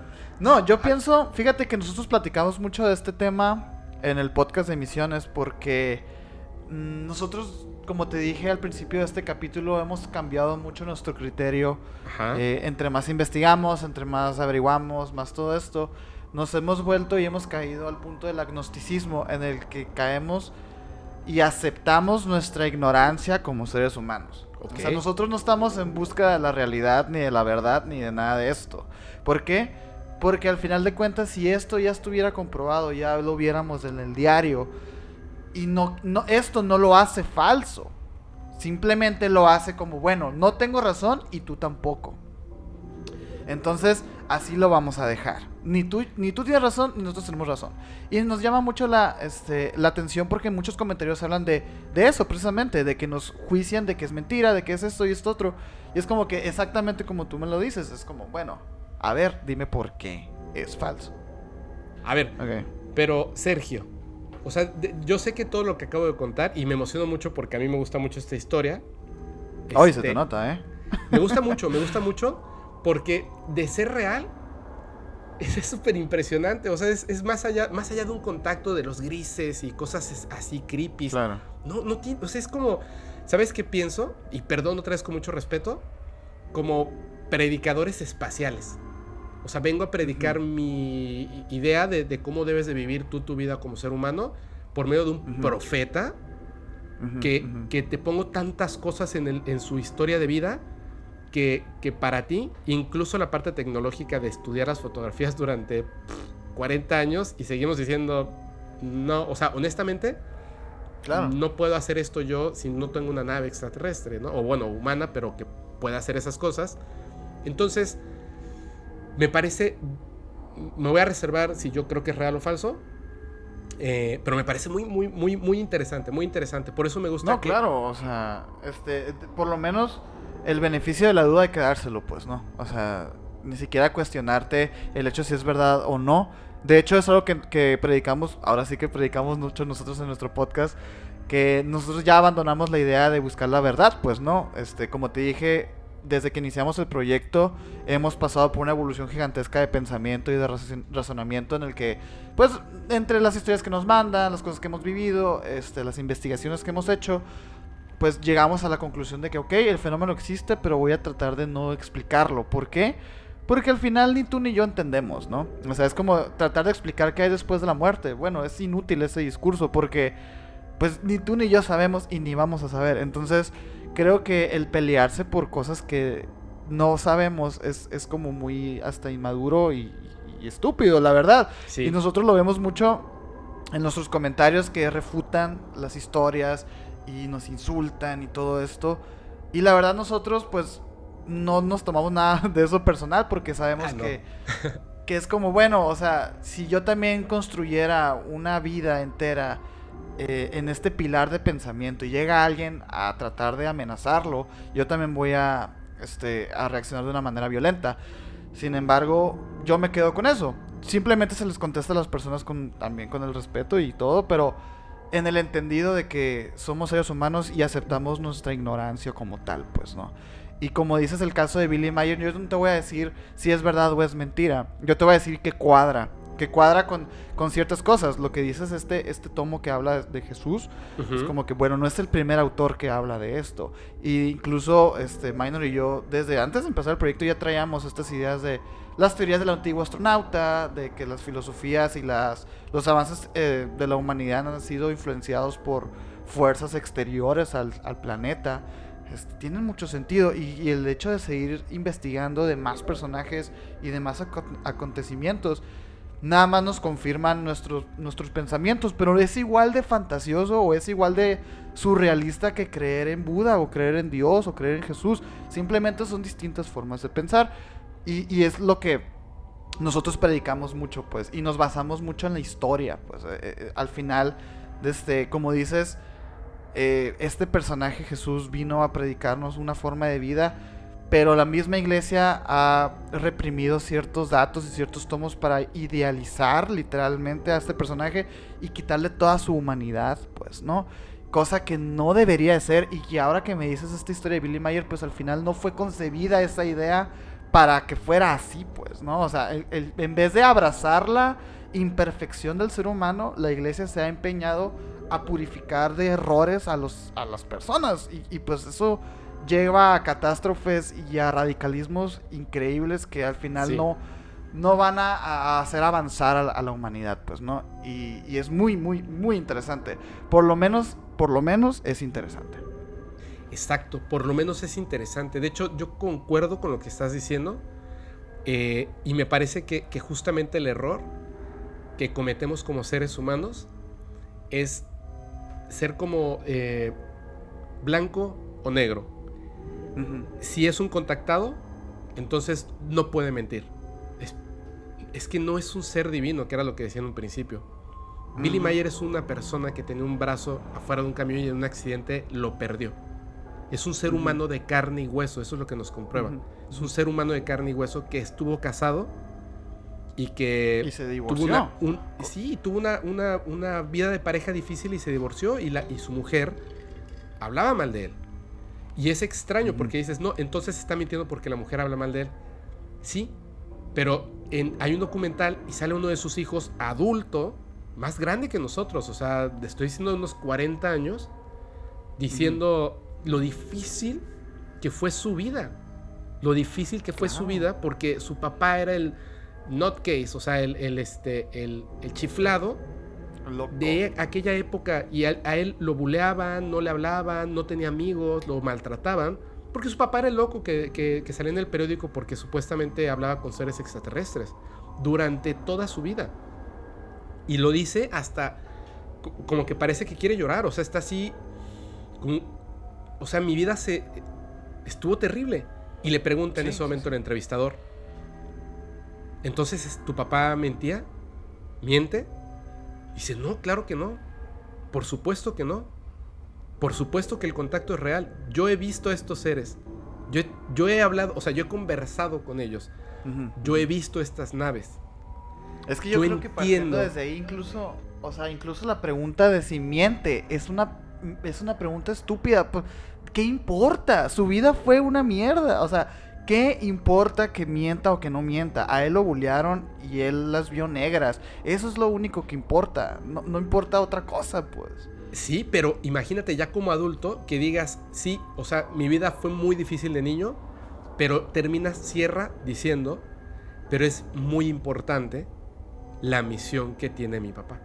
O sea, él comprende que él también tuvo que dar una parte de su vida, ¿me entiendes? Porque es, o sea, imagínate que eres, o sea, eres el hijo de una persona que cuenta todas estas cosas y tiene además, además, tiene evidencia en fotografía y video. Además, tiene personas que vivieron con él este, estas cosas en su vida que dicen es cierto, es real. Solo como ejemplo, una de estas personas, porque al final es donde yo digo, ay, aquí le salió la humanidad totalmente a Billy Mayer. Ay, no, Billy, ¿qué hiciste, Billy? Al final, hoy en día, tiene una, asociación que se llama FIGU, que yo diría un culto religioso. ¿Ok? Ok, ok. Es ahí donde digo, hombre, qué bueno, ¿qué no fuiste tú el que descubrió el Talmud de Gimanuel y donde Gimanuel, el ser que de un momento se comunicó contigo, te dijo que lo más importante es que los seres humanos no hagamos religión? Y creo que se refiere, perdón, creo que se refiere no exactamente a no creer en Dios, no, para nada. No, no, no, no, no, ajá. Sino a entregar nuestros recursos y nuestra vida a otro ser humano que dice que está más cercano a Dios que tú. Eso, es lo, eso es lo que es una religión. No, tú puedes creer en el Dios que tú quieras y de hecho pudiera ser que sean reales. Pero no que hagas lo que dice otro ser humano que te afecta a ti la vida por beneficio de ellos a través de una creencia de un Dios. A eso se refería. ¿Y qué es lo que está haciendo él? Una religión. eso, es, lo que yo digo. No. Ah, le salió a la humanidad. Y creo que qué difícil, qué difícil. Creo que a partir de que hizo eso, dejaron de tener contacto con él. Yo eso es lo que yo pienso. Mm. No, no estoy diciendo que así sea. Yo eso es lo que pienso. O sea, ojo, es bien extraño porque me gusta mucho la historia. Creo en muchas cosas. Y no es que no crea, sino que siento que cometió un error muy grave y no cumplió, digamos, su misión porque es humano. Y los humanos erramos. Eso es lo que creo yo. Pero me encantaría saber lo que la gente opina.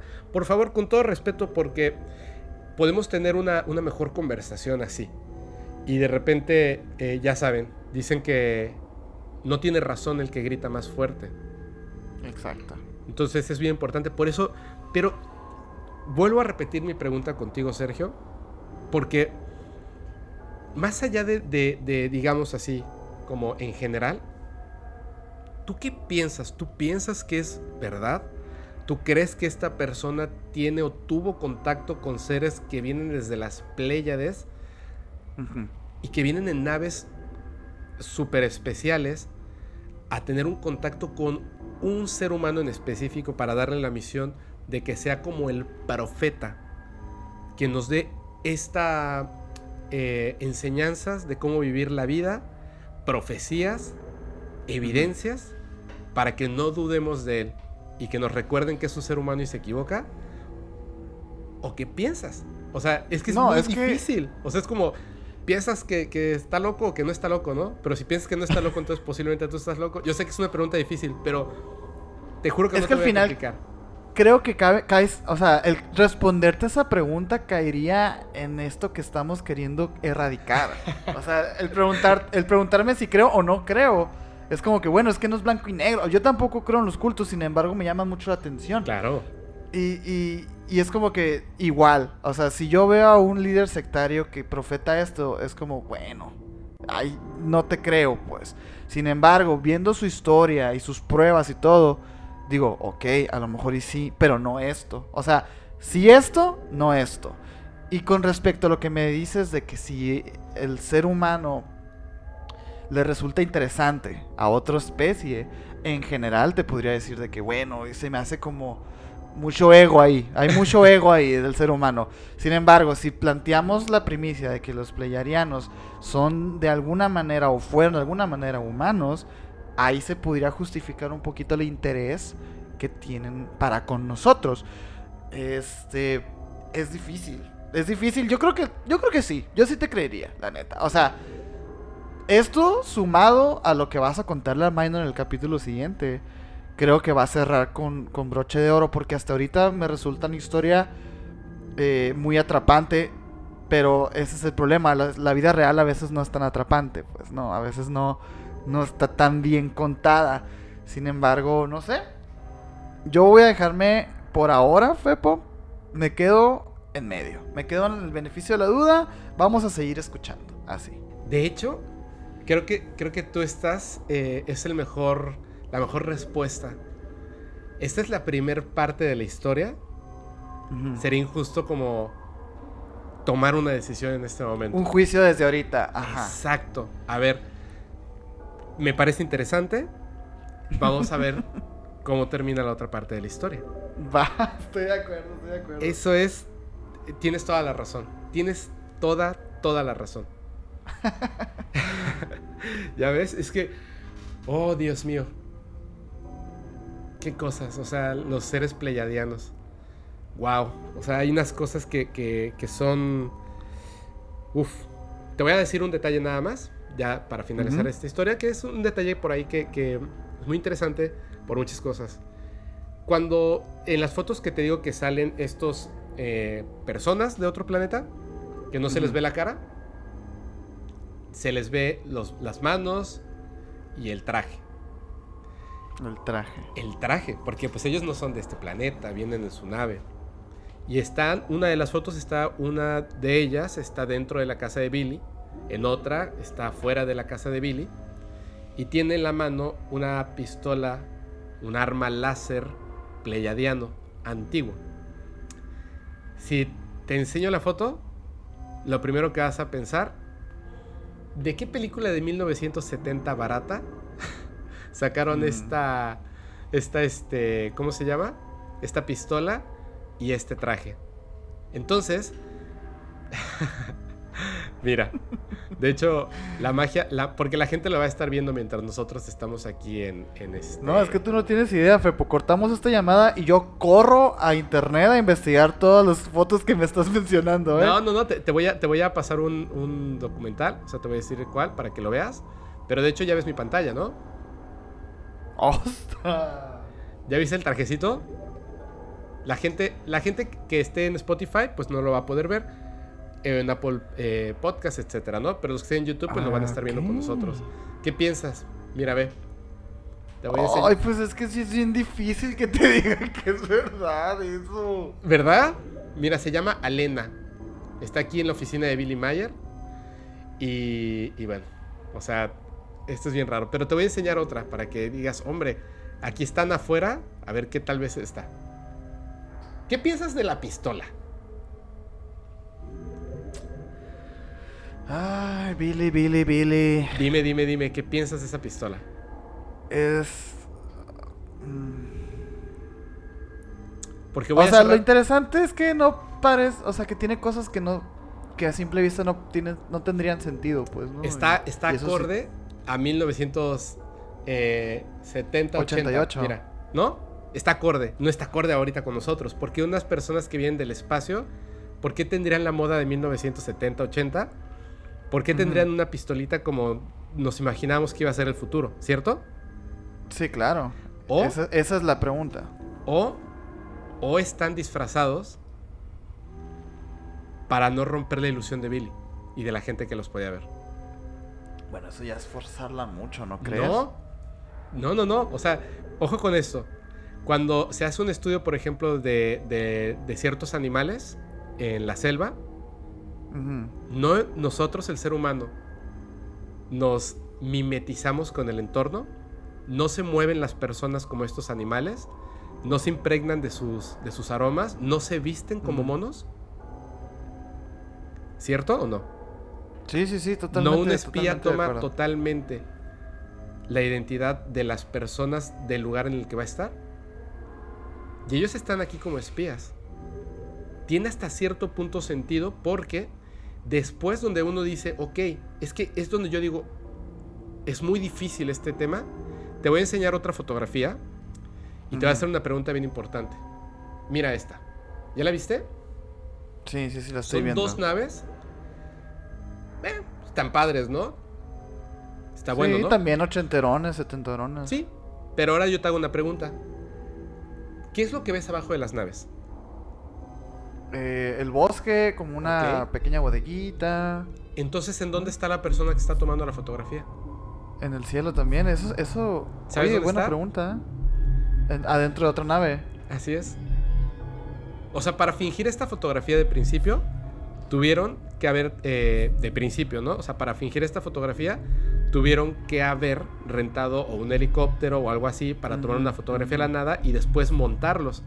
Pero te recuerdo que esto fue tomado como en 1970. Entonces, Sí, claro. O sea, no. el celuloide tú tomabas Mayer la foto y ahí se queda. No puedes traer dos objetos colgando desde otro helicóptero mientras tú estás en otro y tomas una foto. ¿Me entiendes? Es muy raro. Y luego toma otra fotografía de una nave que es la que te digo que le dicen The Wedding Cake. Y este. Y dice que cuando toma estas fotografías, por alguna razón que él no sabe, que después se lo explican, la nave se veía de color dorado. La cuestión está, de hecho él toma esta fotografía para que se vea la referencia contra su coche, se hace hacia atrás y el coche está fuera de foco porque él está tratando de poner el foco en la nave y la nave, como tú puedes ver, pues es muy grande. De hecho la distancia y tal lo han tratado de trucar con un, con un este, carrito de juguete y por más que lo intentan, pues no lo logran. La, lo- la parte importante de esto, más allá de que, de que está de color dorado y este y pues se ve que es como un objeto muy grande, es que en un momento Billy le dice a estos seres extraterrestres que quiere ver la parte de arriba de la nave. Entonces la nave trata de girar un poquito, pero no puede girar tanto, o sea, no se puede poner de cabeza. Y entonces el ser extraterrestre con el que está le dice, mira, siéntate en la orillita de mi nave, porque esta es otra, esta- en esta no viaja nadie adentro. Siéntate en la Ujú. orillita de mi nave, voy a subir la nave y, ya le tomas una foto desde arriba. Ya la tomas. Entonces él toma, pues, una foto desde arriba de la nave, que es, es esta que vas a ver, con lujo de detalle. Ahí está. ¡Ostra! ¡Ostra! Hay una cosa que es bien importante y te lo voy a mostrar en este momento. Durante mucho tiempo se dijo que esto era falso porque es un juguete y listo. Pero en el año 2000, en el año 2000, 30 años después, a alguien se le ocurre subirle la exposición a la foto y mira, aquí hay un poste.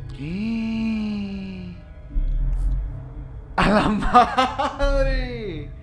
O sea, aquí en este momento es donde yo digo, te empieza a explotar la cabeza. Sí, sí, La totalmente, totalmente. es extraordinaria. Y la historia del arma láser que tiene en la mano el extraterrestre, la voy a contar en el capítulo número 2 porque es impresionante también. No, no, no, no, no. Es que, bueno, por ahí en internet dicen que entre más evidente es la evidencia, menos cree la gente cuando se trata de temas paranormales. La gente no quiere ver al fantasma enfrente ni a la nave espacial en Full HD.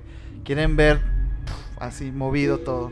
Entonces, calza perfectamente. No, mames, estoy, mira. ¡Wow! Es lo que te... Y esto es... Son cositas, ¿eh? Son cositas lo que te acabo de enseñar. La, evidencia, cuando se estudia, te rompe más y más la cabeza. O sea, entra un momento en el que dices, ya no, no puedo entender cómo. Solamente para que tengan una idea.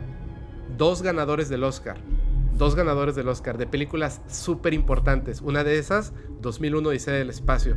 El encargado de los efectos especiales de la película 2001 Odisea del Espacio estudió el material original de Billy Mayer y dijo que es auténtico porque para hacer cada una de esas fotografías se necesitan muchos cientos de miles de dólares y un expertise que evidentemente ese señor no tiene. No. De entrada. Wow. O sea, es impresionante. Yo creo que la parte 2 con Minor va a estar cardíaca, va a estar increíble. Ya me lo estoy saboreando, Minor. No, hombre, la gente... De hecho, yo creo que, ¿sabes qué? Aunque la gente no se va a aguantar tanto, yo creo que, que... A ver, ¿tú qué opinas de esto? Para que así tú seas el culpable, Sergio. ¿Dónde Podemos hacer lo siguiente.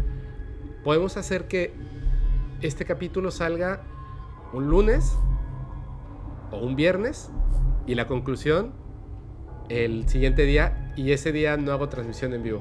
O, o la siguiente es esperar Esta es una la- semanita. Esta es la siguiente opción, que se espera una semana y el viernes los invito. Haz de cuenta, yo te digo, sale este lunes y el viernes los invito y platicamos sobre todo esto para que la gente todavía conozca más cosas, como, como el detrás de cámaras, como los extras. Lo platicamos y el lunes salimos con la conclusión y, y así. Ya tenemos como toda la información. Mm, Déjame pensarlo. Minor, ¿tú qué opinas? Mm, jal- Jalo esa transmisión en vivo porque ¿Jalan? estoy ansioso por eh, ver la reacción de la gente.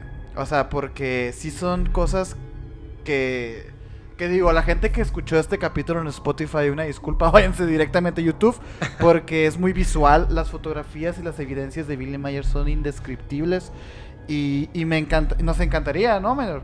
Nos encantaría estar en una transmisión en vivo contigo y con toda tu gente para hablar básicamente de esto y, y a lo mejor y terminamos peleándonos con gente, ¿no? O sea, quién No, sabe. No, no, no. Ah, cierto, todo respeto y buena vibra. Sí, ¿eh? yo, re- yo respeto a las personas que, que tengan una opinión distinta, incluso si es este así como muy, muy aferrada, pues está padre. El ser humano de repente es, es bien aferrado a sus ideas. Y es muy, es muy divertido, ¿eh? Está súper bien, claro, ¿no? O sea, miren, son comentarios al final. No me voy a ofender. Espero que ustedes no se ofendan. No se van a ofender. Que la gente opine. Ese es bien importante. Opinen, opinen, Sí, opinen. sí. Su voz tiene un sentido solamente cuando es expresada. Y además tiene mucha fuerza cuando va con un argumento inteligente. Entonces yo los invito de verdad a que comenten y opinen esto. Y vamos a, a llevarlo así. Yo creo que, que va a ser... ay, es que me encanta todo lo del fenómeno ovni. Mm. Sergio, eh, no nos dijiste tus redes sociales. Te voy a pedir ya Ok. ahorita para despedir que nos digas Ajá. por favor tus redes sociales, un, un comentario que le quieras hacer a la gente antes de partir. Y este. Bueno, este, invitar a la gente que sigan este, nuestro contenido también de, en, en Emisiones Podcast. Estamos en todas las redes sociales, en Spotify, en YouTube, TikTok. A veces hacemos transmisiones en Twitch, eh, estamos viendo qué onda. Este, en Instagram y todo. Y a mí me pueden encontrar como Castillón Sergio en Instagram. Y nada, el mensaje es... Ah, no hay mensaje, Fepo. No hay mensaje. no es cierto.